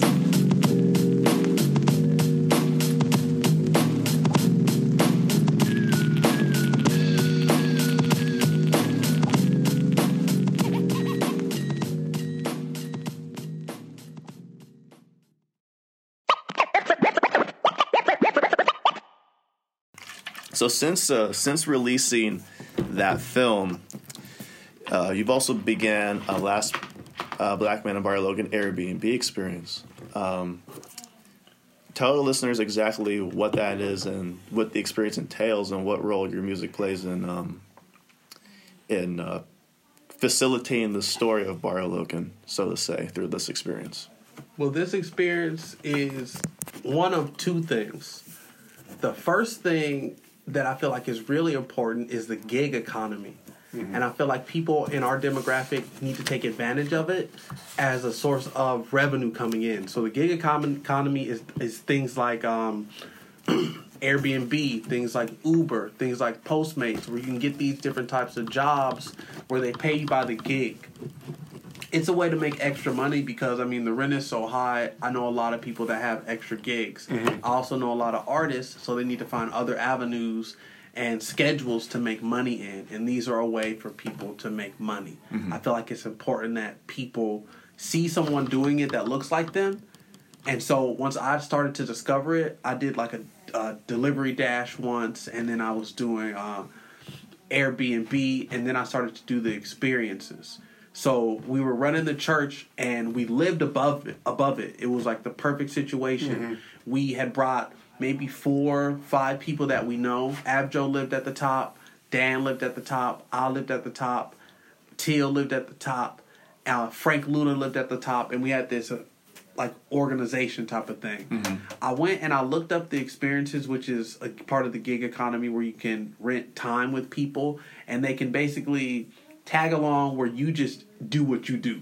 If you do graffiti, maybe they watch you or learn how to do graffiti from you. Uh, if you are a painter, maybe they show you how to paint something or they paint something for you. I was like, okay, I'm I'm a rapper and I'm running this facility.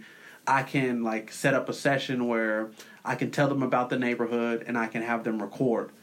And so I looked up the Airbnb experiences and they didn't have them in San Diego yet. They had them all over the place. Mm-hmm. So we started knocking on the door. Well, I started knocking on the door like, "Yo, bring the experiences here." So I just started to do them. So my first experience was I think I did title it The Last Black Man in Barrio Logan, but I showed them a film in the studio. No wait, let me go back cuz that's when I started to do it legit. I just started to do it. People that would Airbnb my apartment upstairs, I would say, "Oh, like Would you just run this past them? Like, Yeah, it, oh, it wasn't the- even something they signed up for. Like, yeah, you- I was like, oh, do you want to go down? We can record you in the studio, either speaking so they could like document their travels, yeah. Yeah. or we could have like a session. And so I would like, to, you know, see what they were doing. Some people would have a guitar, and I'll definitely take them down there. This girl named Stephanie, she went down there. She she showed me some music and everything like that. But now it's evolved where it's more um, on a political stance, where I'm actually doing the official Last Black Man in Barrio Logan, and and I'm um I'm telling them about things like redlining and the housing situations that had created these environments and these ghettos and how it's connected to government policy and what people end up voting for and how a lot of uh, gerrymandering has influenced what gets passed into law. So I'm trying to put, put people on game of how the law works and why we are in Barrio Logan and what's developing, what the people are fighting for, what the people have been fighting against, the creation of the five freeway, the creation of the um the Coronado Bridge and how it has actually affected the people in that community and the, the generations afterwards. So I'll show them a short film. Uh, I'll show them The Last Black Man in Barrio Logan, and I'll also show them a film called Spiritualized, where we kind of t- speak on how a lot of jobs have been gentrified gentrified out of something like fine art, and really the only difference is uh, price, a price gap. Fine art many times is worth so much more than say a street art or some other type of art, but these other type of worlds they get separated by money yeah. and by business. But I go through a long list of things to them. I show them a couple films. We go to dinner at Salud. I might take them to Black Expression or give them a tour around the neighborhood. Basically, but on the pragmatic scale, it's like, look, know your environment that you're in, mm-hmm. have knowledge of self and your environment, and do that to the utmost because that's going to bring a certain value back to yourself. There's a value in knowing about where you're from, why you're there, the identity of yourself, and the and identity of the environment and the people in the environment.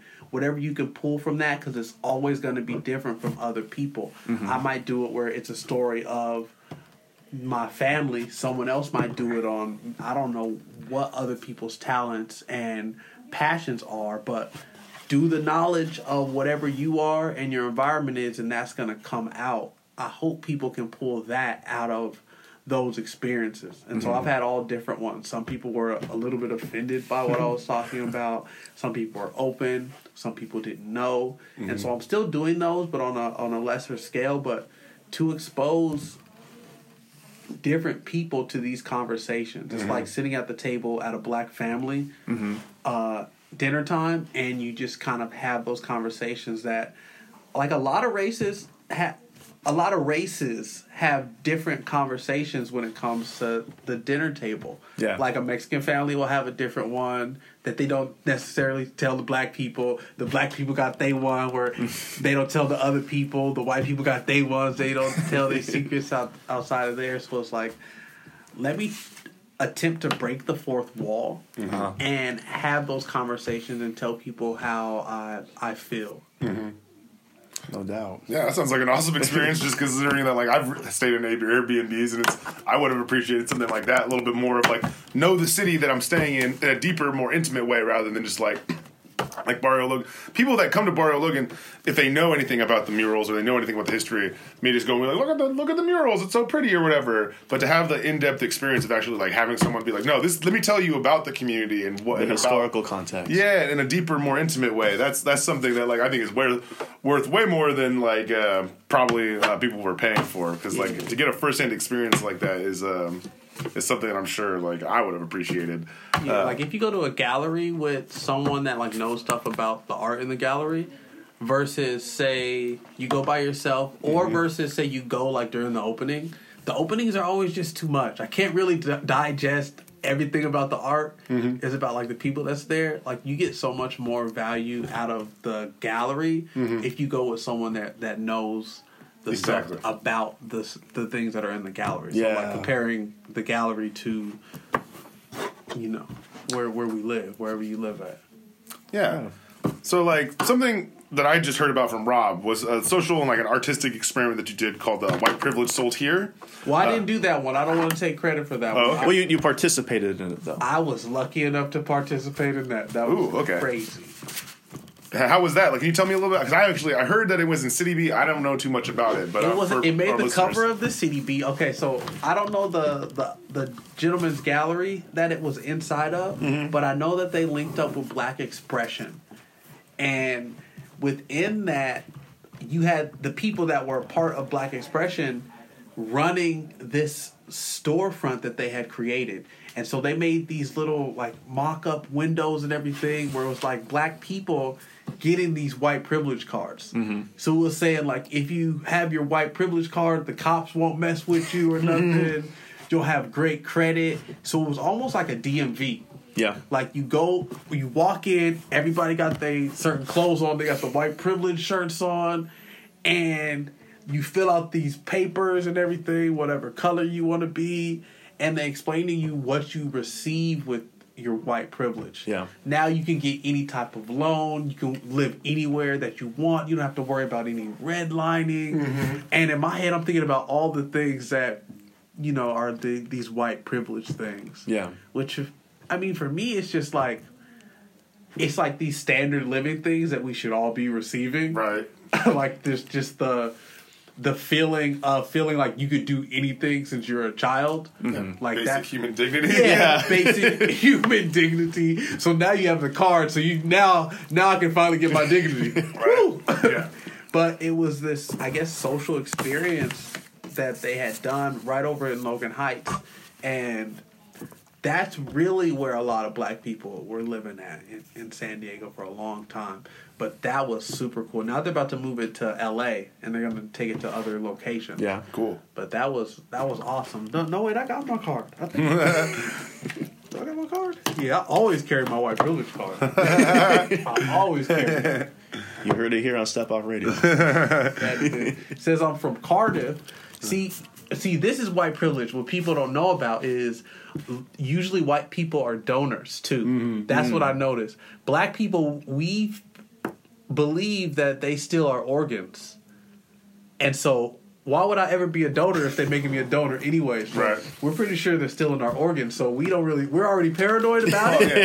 I And could so go. Like, I can go off for days about the, know, like exploitation of our bio, of biomedical and like and, and stuff like I- Yeah, I, oh, can- yeah. plasma. I can talk about plasma donation. They, But I they didn't still know why. I was scared to, uh, to be a donor before. Yeah. I had to re- I had to learn it. I was like, I don't know if I want to do that.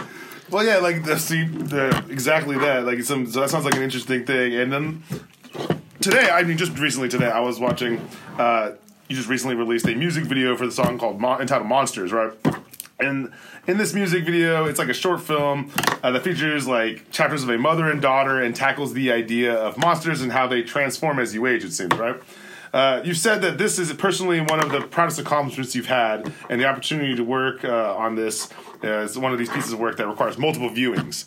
Uh, what was the catalyst uh, to like produce and make this song, uh, and what ultimately led to the developing of the concept of the video? You know, because I I was watching it, and I I, I don't know. I'll, I've, I've watched a few of your videos. I like the the art, the style, like the the cinematography is like is is as on point as the music itself, and I appreciate that. Like the quality of the videos Thank are you. good. Uh, but what, what what was going into specifically this one? Because I. Uh, I, I like I liked it a lot. I watched it like four Thank times you. this morning. I really appreciate that. Just honesty. Honesty and an experience. And I mean, uh, some people might not believe it, but we shot that video for maybe eight months. Mm-hmm. So it was with Mahal, who I have known since she was about two years old. Young black child, uh, Bree's daughter. Bree would take her to all these different types of events and show her culture. I mean, they're half Filipino, half black, and they'd be at all these different types of events. So she was exposing her daughter to, I feel like, people in, a, in their genuine states, where they're not really on a stage of like work or these other type of environments, or maybe people sh- put up a front a front of family. She was showing her these other environments, which I always thought was incredible. So I've always wanted to help in that process because I mean I love Bree I love Mahal, and they were really the main stars of Monsters. Mm-hmm. So we spent we got to spend a year with them and and film this. And I mean, really, it's because a lot of people have jobs. Uh, a lot of Yeah. people have work. A lot of people are busy. So a lot of time was just spent organizing and getting what we could, filming a little bit at a time, a little bit at a time, and knowing that the importance of her getting that experience was really the catalyst of of a lot of it. The song was one of the most important to me because I had wrote it. It was the first song that I wrote when I came back from the Grammys in, t- in 2015. And that was a crazy experience to me because it was February. I had won this crazy contest where they had anointed me the Delta Airlines innovation class winner for 2015 and they flew me out to the grammys. And i met ryan lewis uh, Macklemore's producer. And i went to the grammys. And i was kind of devastated by it a little bit but what had got me there to see this experience i feel like it was my grandma speaking because her birthday was february 6th my favorite cousin dominic shields no sorry she had died on February 6th. My favorite cousin's birthday was on February 6th. J Dilla's birthday was also in that month. And so I'm thinking about all these things. I remember when I was there, I had gotten a fight with my girlfriend too. So I'm thinking about these things. I'm thinking about my demise. I'm thinking about what has created this person and and how do I get my honest self across to people to the most amount of people that I can. Mm-hmm. And I feel like all that went into that song. All those budding emotions really went into that song where it was something that I, I had never made anything like that. It was just kind of like capturing these different spirits of thoughts that were entering me. And so I felt like we just had to respect it as much as we can. Uh, I feel like it's very important to highlight black women when a lot of them are never put as the stars of anything. So the video before that, My Mama Black, we had Milan Finney as the main character. When it came to monsters, we had Mahal and Bree as the main characters. So that's something I want to continue to echo because I and I feel like I have to speak it because I don't think people notice it, but that's something that I'm purposely Yeah. doing with my artwork work is to highlight the black woman because I feel like a lot of times in media uh, they're not highlighted and therefore a lot of times cannot be empathized with because people don't understand them and so Monsters is my best work because I can continue that cycle and I feel like I'm getting better at it. I, I co-directed the Monsters, and um, Omar was the cinematographer and main director, and Dan helped out a lot too.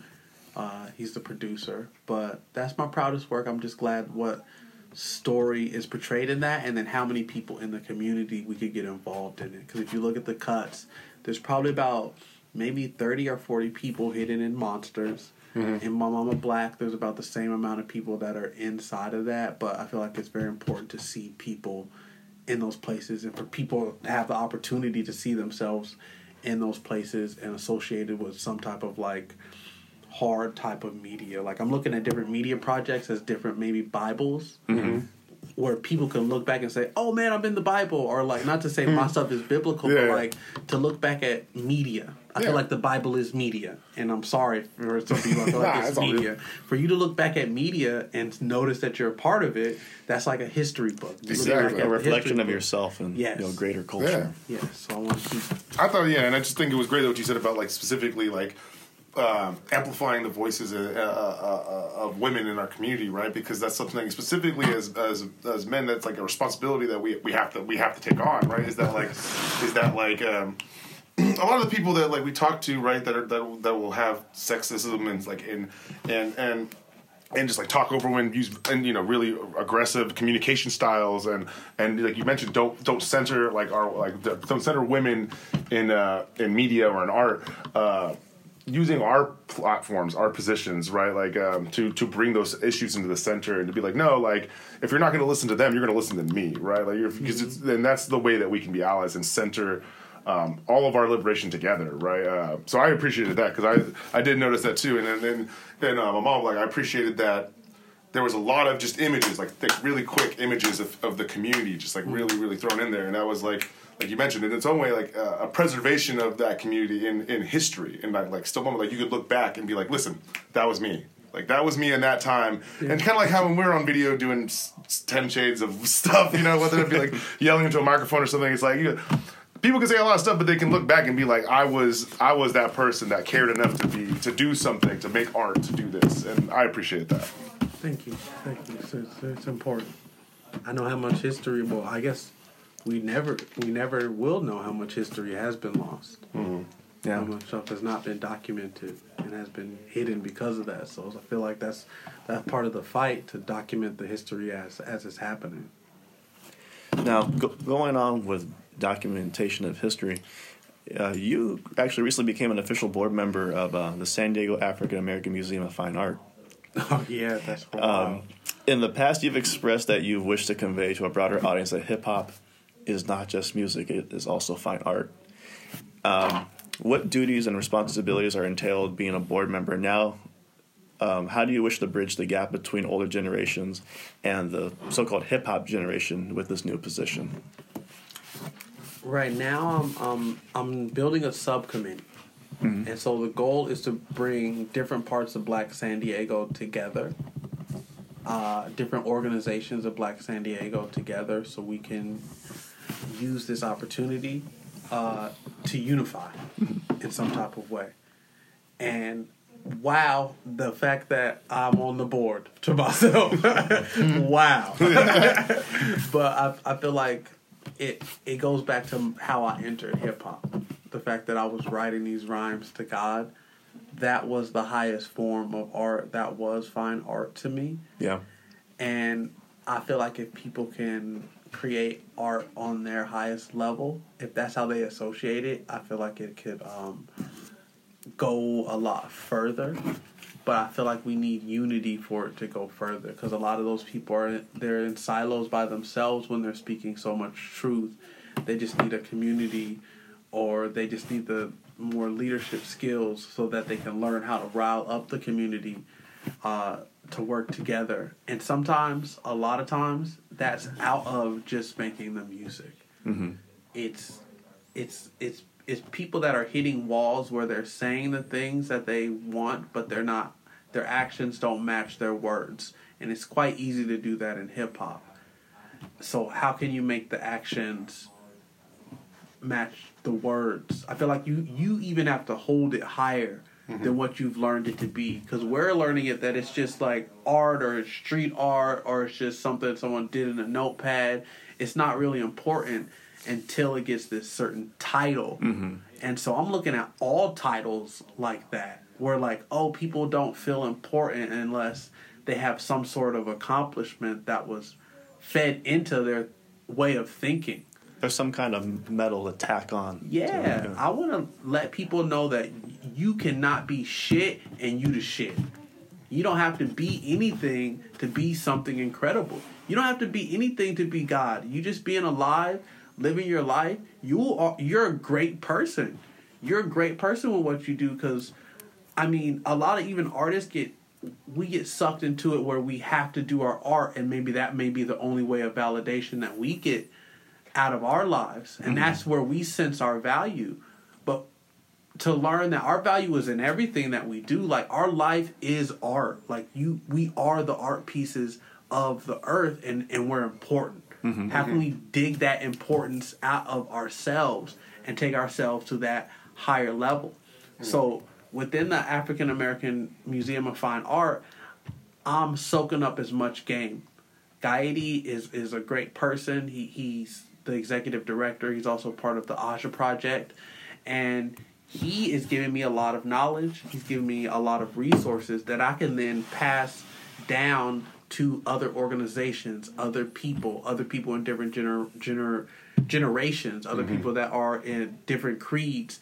I can give different resources. So mm-hmm. with the community that and the subcommittee that I built, I can help funnel those resources in a lot better way than if I'm in a silo. Mm-hmm. Yeah. And that's the only way it's going to work because the goal is to introduce older black San Diego to the younger black San Diego and all in between so that they can be in those places that they feel like they're not allowed. Mm-hmm. I feel like we feel like we've been gentrified out of museums.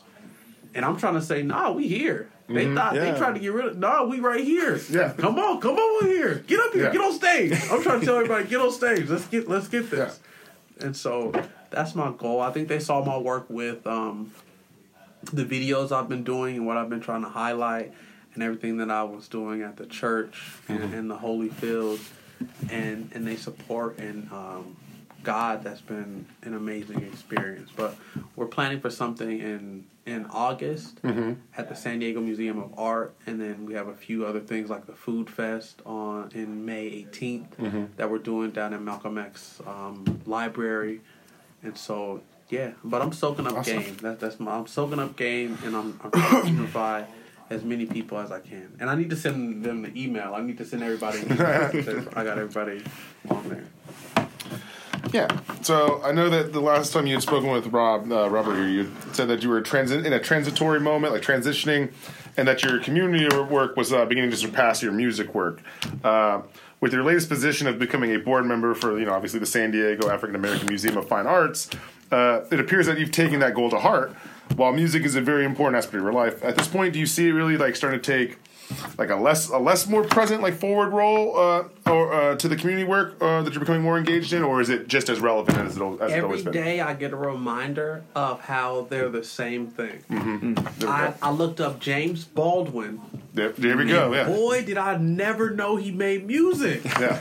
I said, what?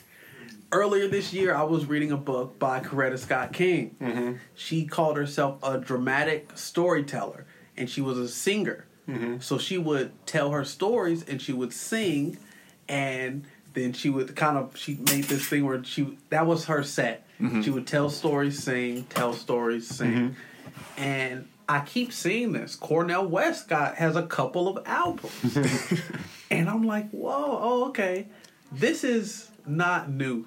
This is not new. Nipsey Hussle, Yeah. Nipsey Hussle, tons of music, but he's doing all these things outside of music. There's not a reason why they both can't hold the same space. Yeah. Yeah. Absolutely. And I feel like that's so healthy for even my political type of views, where I can think more broadly, where I'm not just stuck in a certain box. It's like, okay, I'm allowed to think these other things maybe I didn't, I haven't learned yet. Mm-hmm. And I feel like that is a lot really healthy for the other side a lot. and think things that they haven't Yeah. they haven't necessarily thought of before or weren't introduced or it wasn't part of their nostalgic experience. There's something that's different out there, but, but yeah.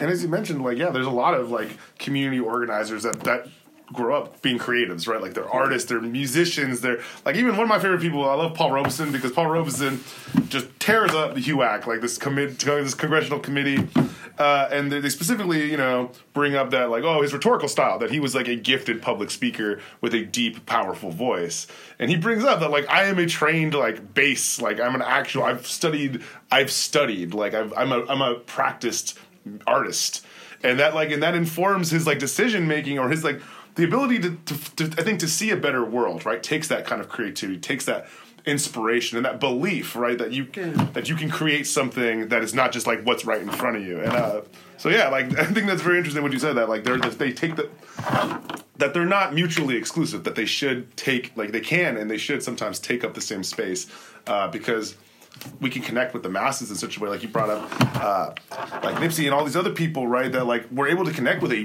wide group of people and connect it to like a build your community build your base build like build uh, build something like um, real right uh, i think uh, that's a, per- a perfect example of how relevant and specific, specifically how like important like music is to the revolution uh, It's so important. I mean, I went to the Nipsey um, vigil, which I just learned that word. I'm not gonna lie. Mm-hmm. I went to it yesterday, and I feel like that's a testament to how powerful it is when you do the complete 360 of things. Mm-hmm. You you allow yourself to hold a bigger space in in time, in past your being, mm-hmm. and I feel like it becomes really I don't know. It's there's something very magical about it Oh, yeah. because it's like I'm thinking about him. I'm listening to the music, and I'm like, dang, it's like he wrote his own eulogy with this type of stuff. Like this is a testament to who this man is after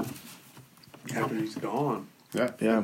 potentially like i said it, it immortalizes people it makes Yeah. you uh, enshrined in the memories of so many people That's in- why they hate artists a lot because a lot of artists get flack. Like I feel like rapper is the new way to call somebody a, a nigga. It's like this. It's it really is.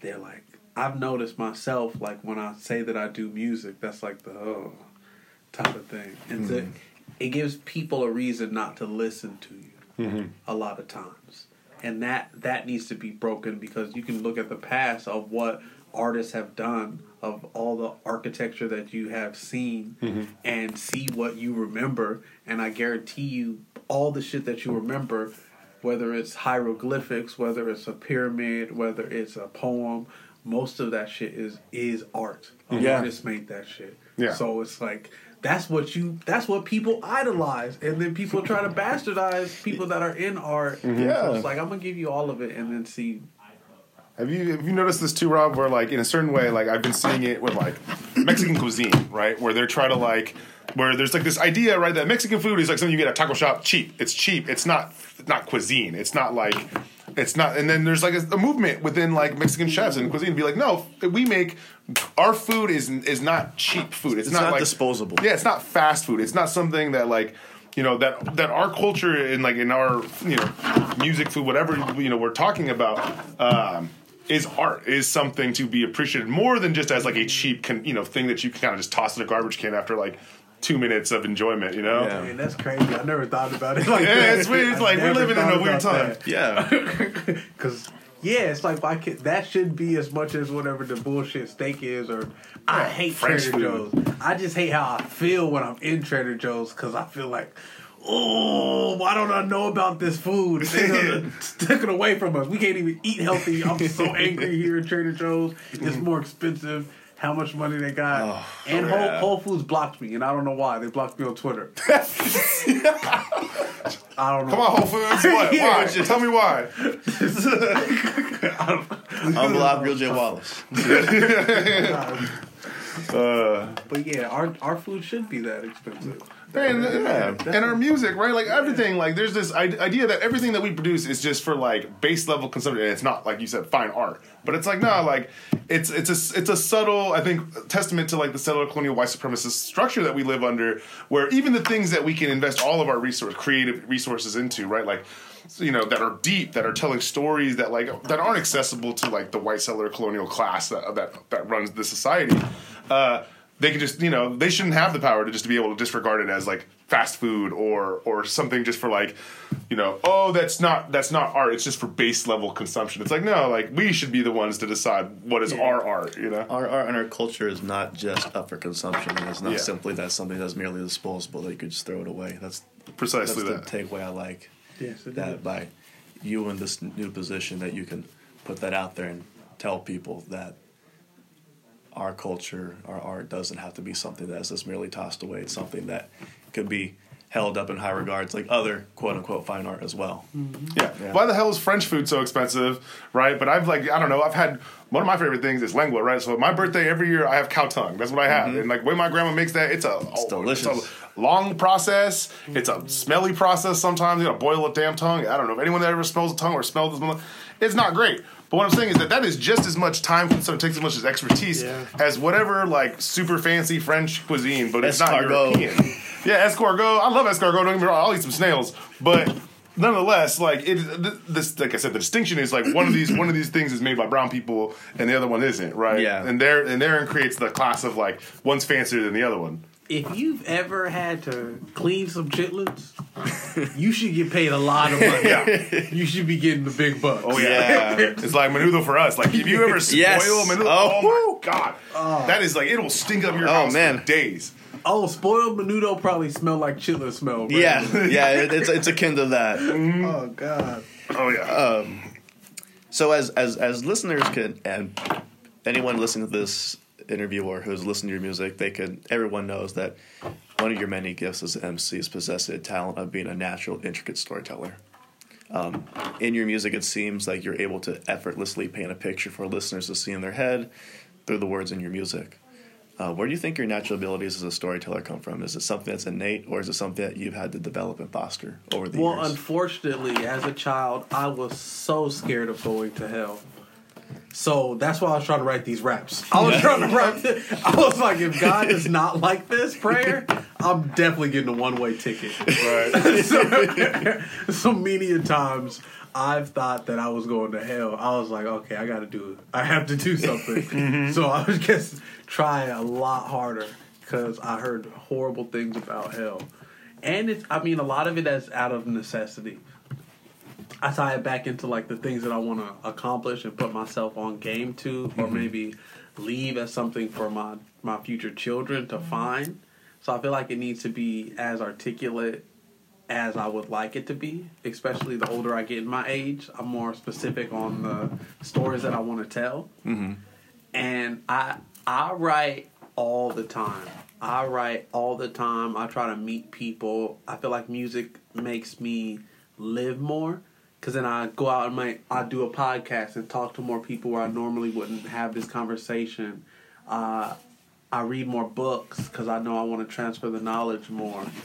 But yeah, it, I I write all the time and it's hard. It's Oh, yeah. it's hard. It's almost like holding a yoga pose or something. And So I just try to be aware though. It's a practice of awareness. Like whether it's like looking at the sneaker box and the tickets and how these look like vinyls, like trying to be aware of my environment so that I can remember more. I feel like something's really valuable about about that. And when I get in my older age, I want to be able to look back on my life on certain situations where it can be vivid. I feel like one of the things as I'm doing my own knowledge is that a crystal clear vision in the mind is very powerful. Like mm-hmm. sometimes like my vision has literally literally been clouded. Like I can't like visually see something in my thoughts. Mm-hmm. And when I can really see it and hold it in my hand, it's a lot more powerful. Oh yeah. So if I could put that in whatever story I'm telling or rap I'm telling, it'll be more impactful. And I can therefore, I guess, help evolution better Mm-hmm. because I'm gonna I'm only here for a short amount of time Mm-hmm. and man I've been listening to a lot of Nipsey and I, the marathon continues was the one I first listened to and then I think he has a a, a cut from um, Steve Jobs where he says you don't want to die living somebody else's life like Yeah. one of life's greatest in, in, inventions is death and so it's something that it is inevitably it's, it's inevitably gonna happen Yeah. So what can I leave before this is my desperation. This is like me throwing rocks at the sun of mm-hmm. like I'm gonna build something like as human as like Yeah. you know I want to make something that someone's gonna see or remember or be affected by or plant some type of seed like all those desperations of wanting to live further past my existence it's there in it's in the music like I'm, it's in my aspirations to connect with people. Like i have to i have to i have to and i feel like that's just part of the human psyche that we want to leave something in the world that makes it better. Mm-hmm. We have different ways of seeing what is better but we ultimately want to leave something that makes the world a- some type of better place. And that all all these are just you know jabs uppercuts attempts at me to do that in some type of way Don't go anywhere. Step Off Radio will be right back.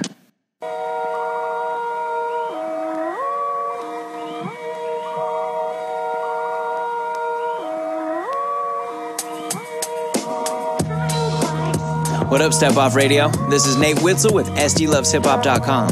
If you vibe with Rob and the good folks here at Step Off Magazine, then chances are you'll love what's going on with the SD Loves Hip Hop podcast. It's available on all streaming platforms.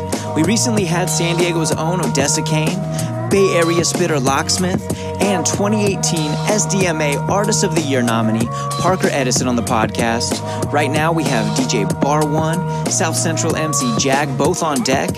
Come and be a part of the conversation on hip hop as a catalyst for change over at SDLovesHipHop.com. Again, that's SD like San Diego, SDLovesHipHop.com. Peace, love, and hip hop.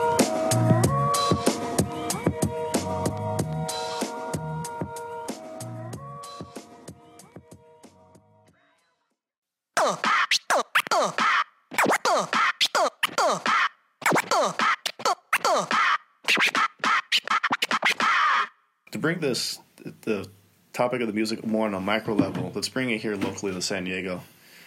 Um, San Diego has a relatively small but a very dedicated and active hip hop community. Uh, that being said, hip San Diego's hip hop community is not something that is necessarily synonymous um, to the city like other regions in the state, such as LA or the Bay Area. How has the size and to an ex- extent the obscurity of San Diego's local hip hop scene impacted your experience here as an artist in regards to you making music and performing? I mean, right now, I feel like there's no better time in San Diego hip hop. Yeah. I feel like it's really uh, strong. There's a lot of people out there. There's a lot of support. Um, but where I learned about the obscurity of San Diego hip hop is it's like San Diego is like a Pleasantville, or it's like uh, Edward Scissorhands, or Beetlejuice. It's this really weird, perfect type of environment. So when, once you have that type of ecosystem, you get a counterculture that gets created. So we have a pretty subversive counterculture in a lot of terms because we have this standard Pleasantville in San Diego. And so I I get my roots from that obscurity of that subculture that got created in San Diego hip hop where I didn't come from the the gangster side. I more so came for like it was like this dark psychedelic hip hop version, mm-hmm. like Masters of the Universe, and people were coming out there. And for me, what they were preaching was be yourself completely as possible, and mm-hmm. that's gonna be the dopest thing you can do. Because when you go into these scenes, you don't necessarily see like one type of style. You see people so specific to their style that it's ridiculous. Like you could even associate it with the b boys out here. Some of the b boys, we got a big b boy scene. You'll see some people move. You think you've seen every move every anywhere, But somebody will move in some other type of way. You'd be like, dang, that's really them. Mm-hmm. That's really that person right there. And those different elements are what I came into San Diego hip hop from, where I want to be the best reflection of who I am internally mm-hmm. when it comes to making music. And I feel like this environment created like a subculture in all of us. It's like all of us are externally subcultures. Like you mm. think you might know someone like like that, but it's like, nah, you really got to get to know them. You mm-hmm. really got to get to know them. And on on a on the bigger scale, it's like people need to do that in general, but just on a day to day life scale, it in the hip hop scene, it allows more growth and more diversity. And now that a lot of support is there, I mean, there's hate. There's always going to be hate, but mm-hmm. people are supporting mm-hmm. like like no other right now, and and it's cool. It's a different generation. especially within the scene itself. You know, It's like immense support. It's it's interesting because San I've been I've been asked like several times to kind of describe the sound of San Diego, and there's a lot of different kind of sects, so to say, of the music. Everyone's kind of doing like their own Yeah. thing, you know. There's not really a there's not really a regional sound. I don't even know really a regional sound is even a thing anymore with the internet, so to say. Yeah, yeah, You know? exactly, exactly. For a while, we were we were copying copying a lot of LA stuff. Dang, we were kind of like one of the first places to kind of copy all the styles. now everybody's doing that. We didn't have an identity. Now the identity is to not have an identity. Yeah. yeah, and that's something that I've we've, I've noticed. Like, um, like we were trying to men- you were kind of mentioning that because of like the the relative obscurity, right, of the scene, it kind of develops like a counterculture that's like unique in its own way of like being like, well, we're small, but it's not quantity, it's quality, or qual- it's quality, not quantity, right? It's like there's not a lot of it, but then it gives people the the ability to be like uh, to kind of set their own rules rather than having to conform to a pre-existing structure already. Um, and I think that's something that, like, you know, even we see in organizing that's unique about San Diego because, like you mentioned, it's like a, a place for retirees, a place for like people that come, they enjoy the Navy, the military. There's a large military and a lot of these like tech bro people that come to work. Uh, but then there's the rest of us who kind of have to exist with those people, and in that, in, in, in those kind of spaces, we've created our own kind of unique, not LA, but not like hating on LA either, uh, but like our own culture down here. That's kind of its. It's very its interesting dichotomy. Yeah, it's really down weird. It's interesting. And then we're one of the. I mean, the border is like one of the hmm. biggest issues in America right now. Oh yeah, So I feel like we digest media, especially if you're part of that subculture. We digest media pretty interesting because we see certain lies that they're saying on there. It's like we, We live it. Yeah. We are right next to the border. What Right. are they talking about? yeah. We're right here. And but you see the stories and you're like, dang, they can really paint it like that, huh? Oh, yeah. They really don't paint it like that.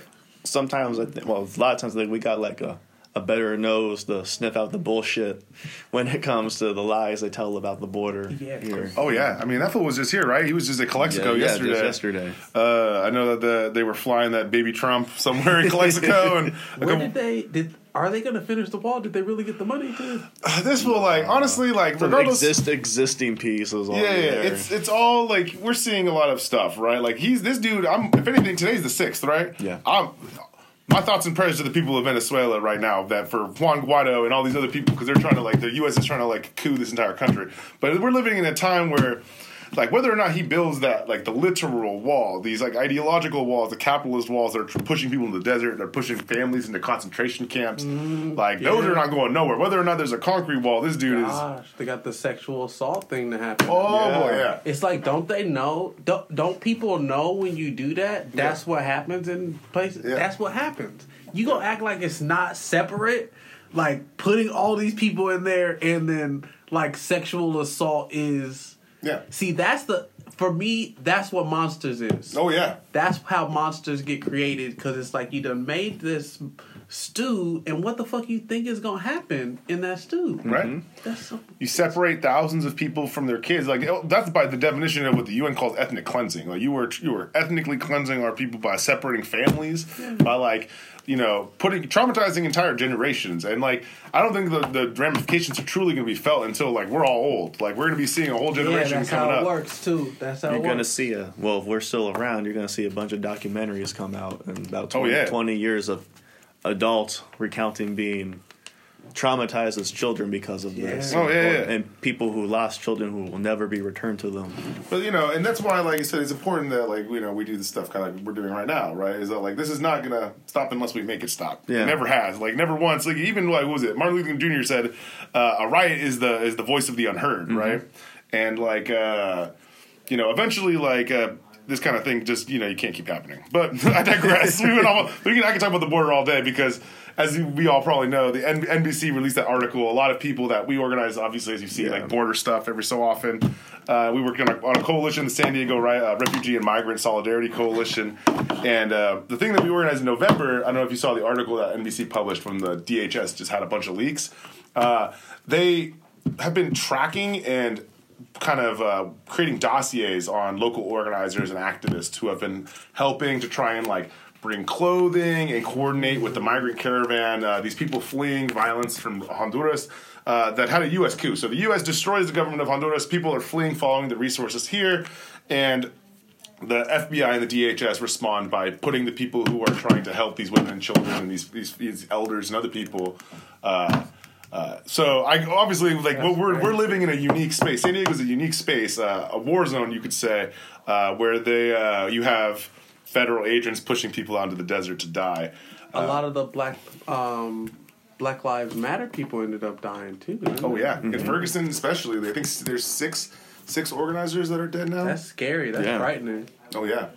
Like I, I don't know how many hate, how many uh, death threats do you have you gotten, Rob? Have you ever gotten any? Uh, Oh, all you the, deserve all, the, all the time on Instagram. yeah, like everyone, everyone's super hard. I'm on already. Well, everyone's always hard on there. You know, it's funny because like you said earlier, like you said, you've been called like a, a black supremacist. I've been called a brown supremacist. Yeah, I'm called, I get called. I get called a uh, commie scum that deserves to be like, killed all the damn time.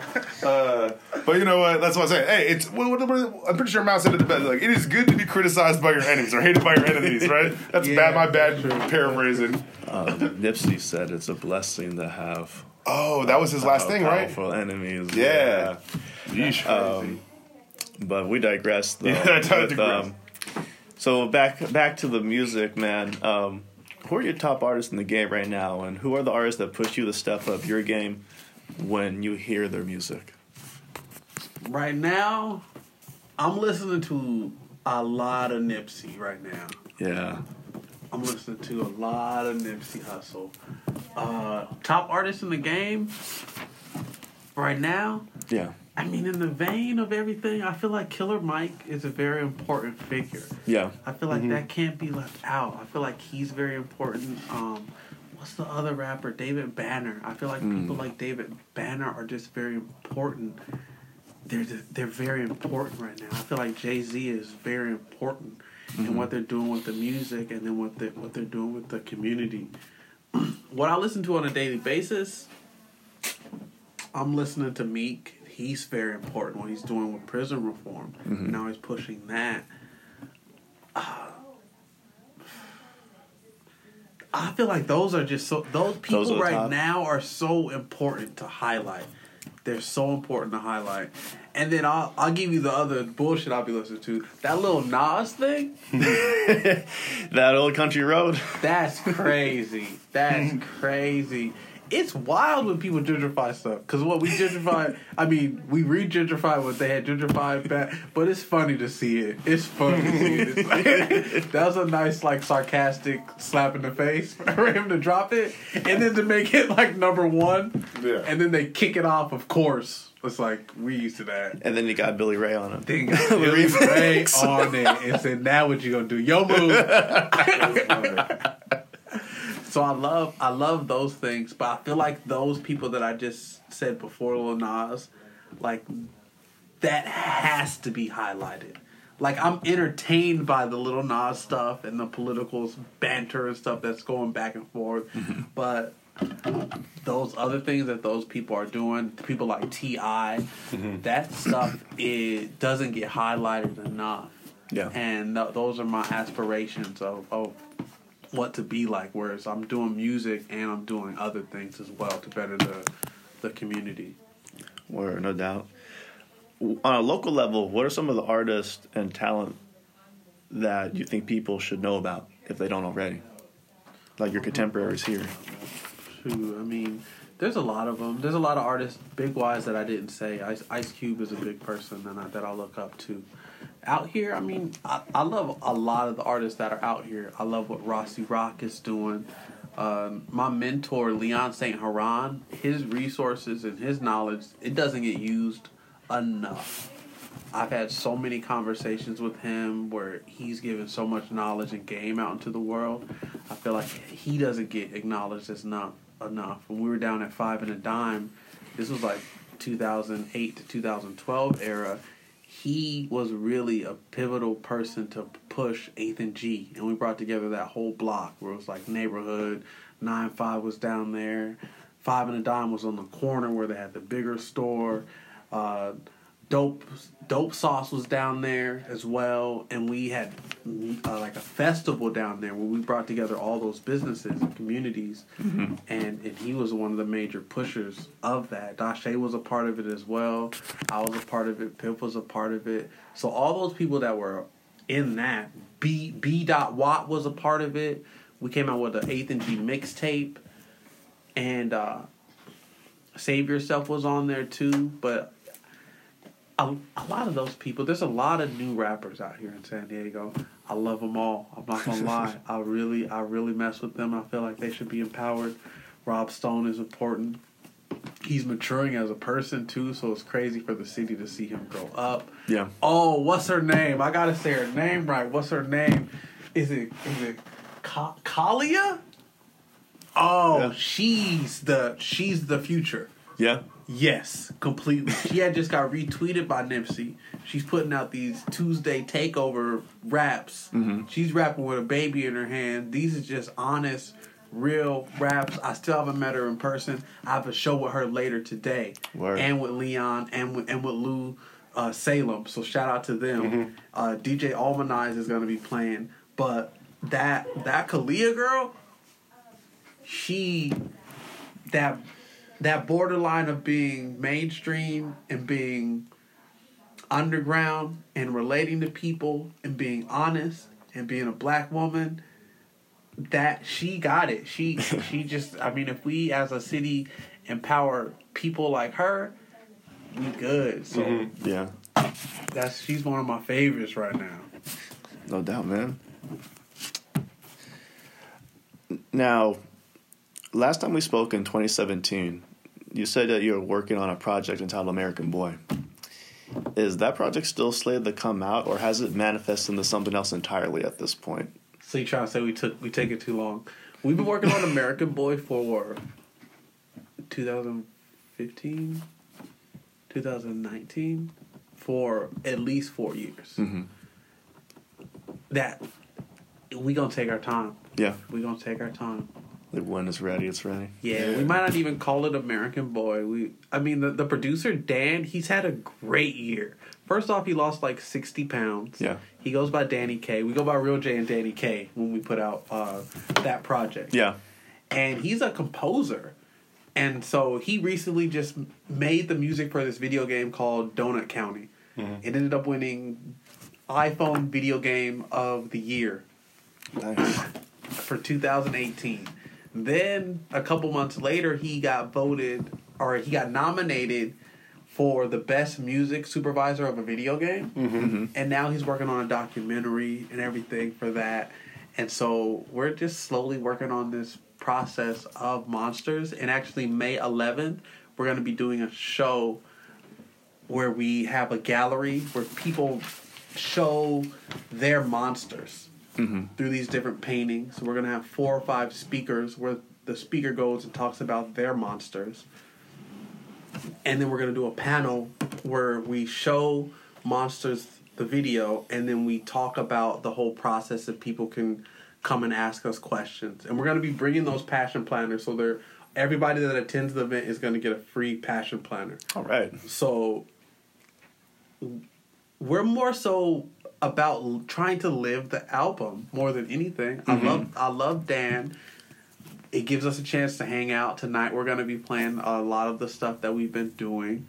But I'm a living performing artist. Like that's what I like to do more than anything. Yeah. So we're going to start this thing in May, but we're trying to have that be a moving tour where we have people talk about their monsters and display it through artwork and we show and screen the film. Okay. And so this is growing from last year where we had something called Spiritualized where I would show it during the Airbnb, but I would also do these other showings with Benji Huerta with that. And that's a lot of the music that's on uh, on American Boy. on American Boy. But we're Oh. probably going to change the name.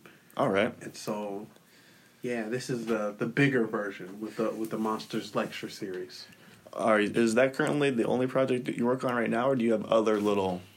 I have other Uh, little uh, projects. I'm. I'm gonna see what resonates. I have something called Black Barrio Logan, Mm-hmm. which uh, is more specific because I wanted to grow from the last black man in Barrio Logan. Yeah. Because it's inspired by the last black man in San Francisco, and I Mhm. want people to know that you know what, there's my own identity with that. Yeah. Too similar stories, crazy similar stories, because it's a reflection of a bunch of other people's stories. Mm-hmm. But Black Barrio Logan is an album uh, that I'm working on with a guy named C.A. Slater. He's a really dope producer, totally different feel. I'm gonna do a book called Black Barrio Logan as well, so I can, um, you know, take these to the Airbnb, show them different things. But yeah, American Boy, which is gonna have a different title. Yeah. Black Barrio Logan, and um, some. Uh, I'm I'm just always working on things, but n- I'm not always necessarily focused on putting them out. Mm-hmm. Yeah. As, you know, and there's like not a not a shot clock or nothing running Yeah. apart, right? It's like it takes its time. It takes, like you said, it gets done when it gets done, and that's kind of like brings me to my question, right? Which it is an understatement, right, to say that you are a very busy person, right? Like for music, you know, side projects, community, phila- philanthropic work. I mean, we all got lives. We're all trying to just like make it through and survive and stuff like that, right? Uh, you have your hands on a lot of different stuff. Needless to say. Uh, on the music side, you know, how much longer would you like to ideally like remain active in the like business side of like trying to like you know have a place to record that kind of like business side or you know how you how long do you just plan on do you ever plan to stop making music i mean is this gonna be something that you're just like i'm doing to the last second of the, when i check out Yeah, there we go yeah. I plan on doing this to the last second. J Dilla did it for so long. That's so inspiring. yeah And so I like to just record myself telling stories as well. mm-hmm. and just a lot of stuff that people will never hear. It might, it's really just like thoughts in my in my head that maybe I'll give to a future son or something. I mean, I, maybe I'll just go through an experience and I'll just capture that experience in there and I'll give that to someone.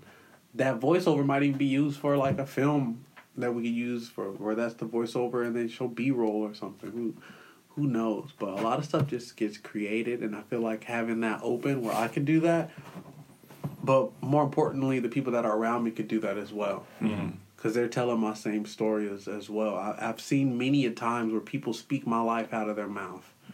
And it's crazy. There's a crazy connection once you, once that happens. It's like, oh shit, I'm not alone in this. Someone else is going through it. Mm-hmm. I don't ever want to eliminate that out of my life.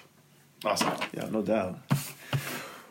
What advice do you have for young artists, musicians, and performers who want to get into the music industry and entertainment business, especially those that want to send a positive, uplifting message in their work, such as yourself?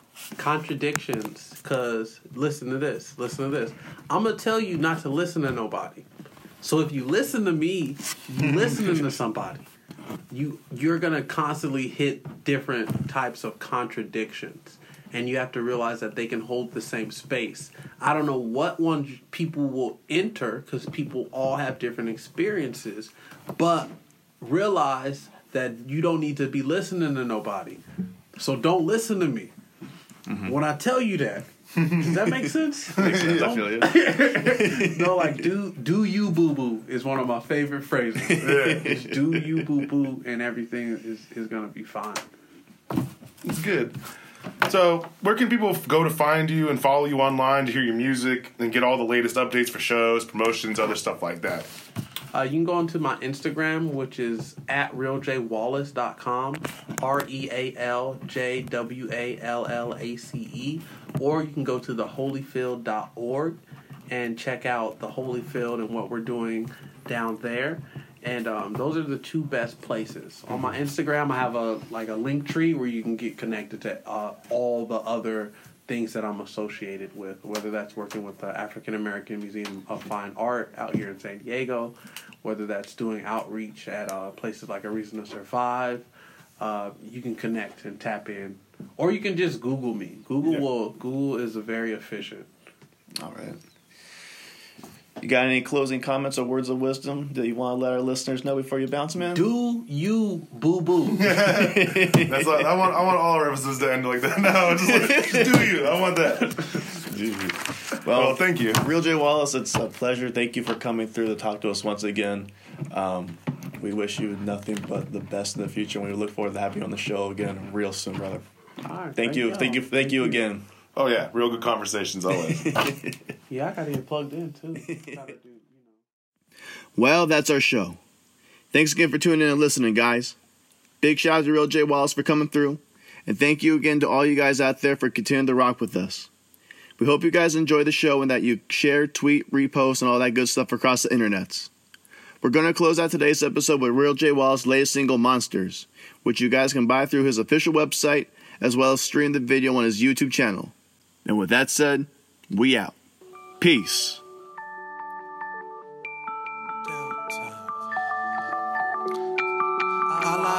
Cause I can't sleep at night. And there's monsters in my closet, and my mom's an alcoholic. I don't know my dad. But if I did, I would ask him why he doesn't love my mom.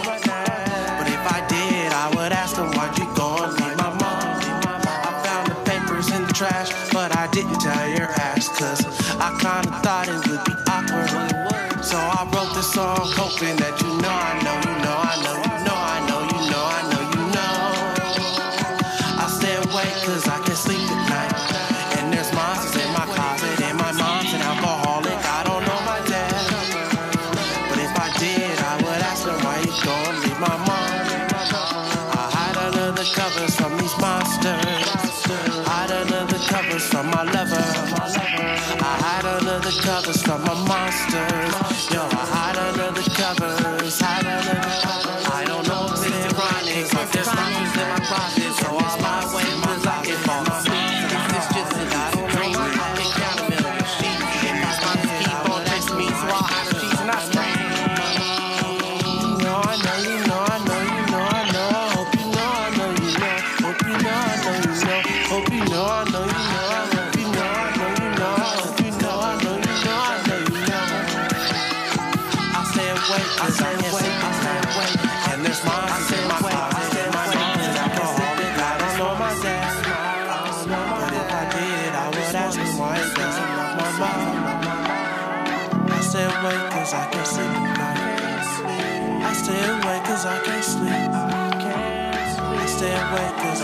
Cause I. I stay awake. I stay awake cause I can't sleep.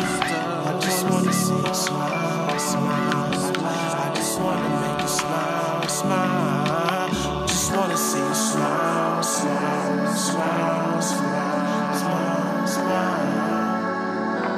Graceful, I can sleep at night. And there's monsters in the closet, and my mom's an.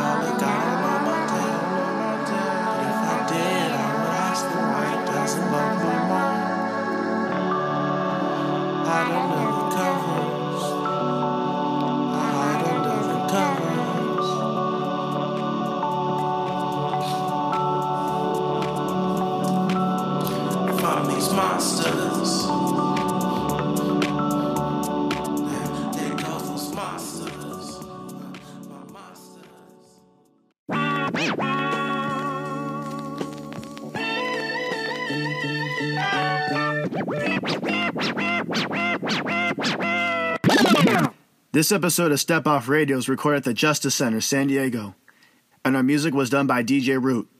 This has been a Step Off Magazine production.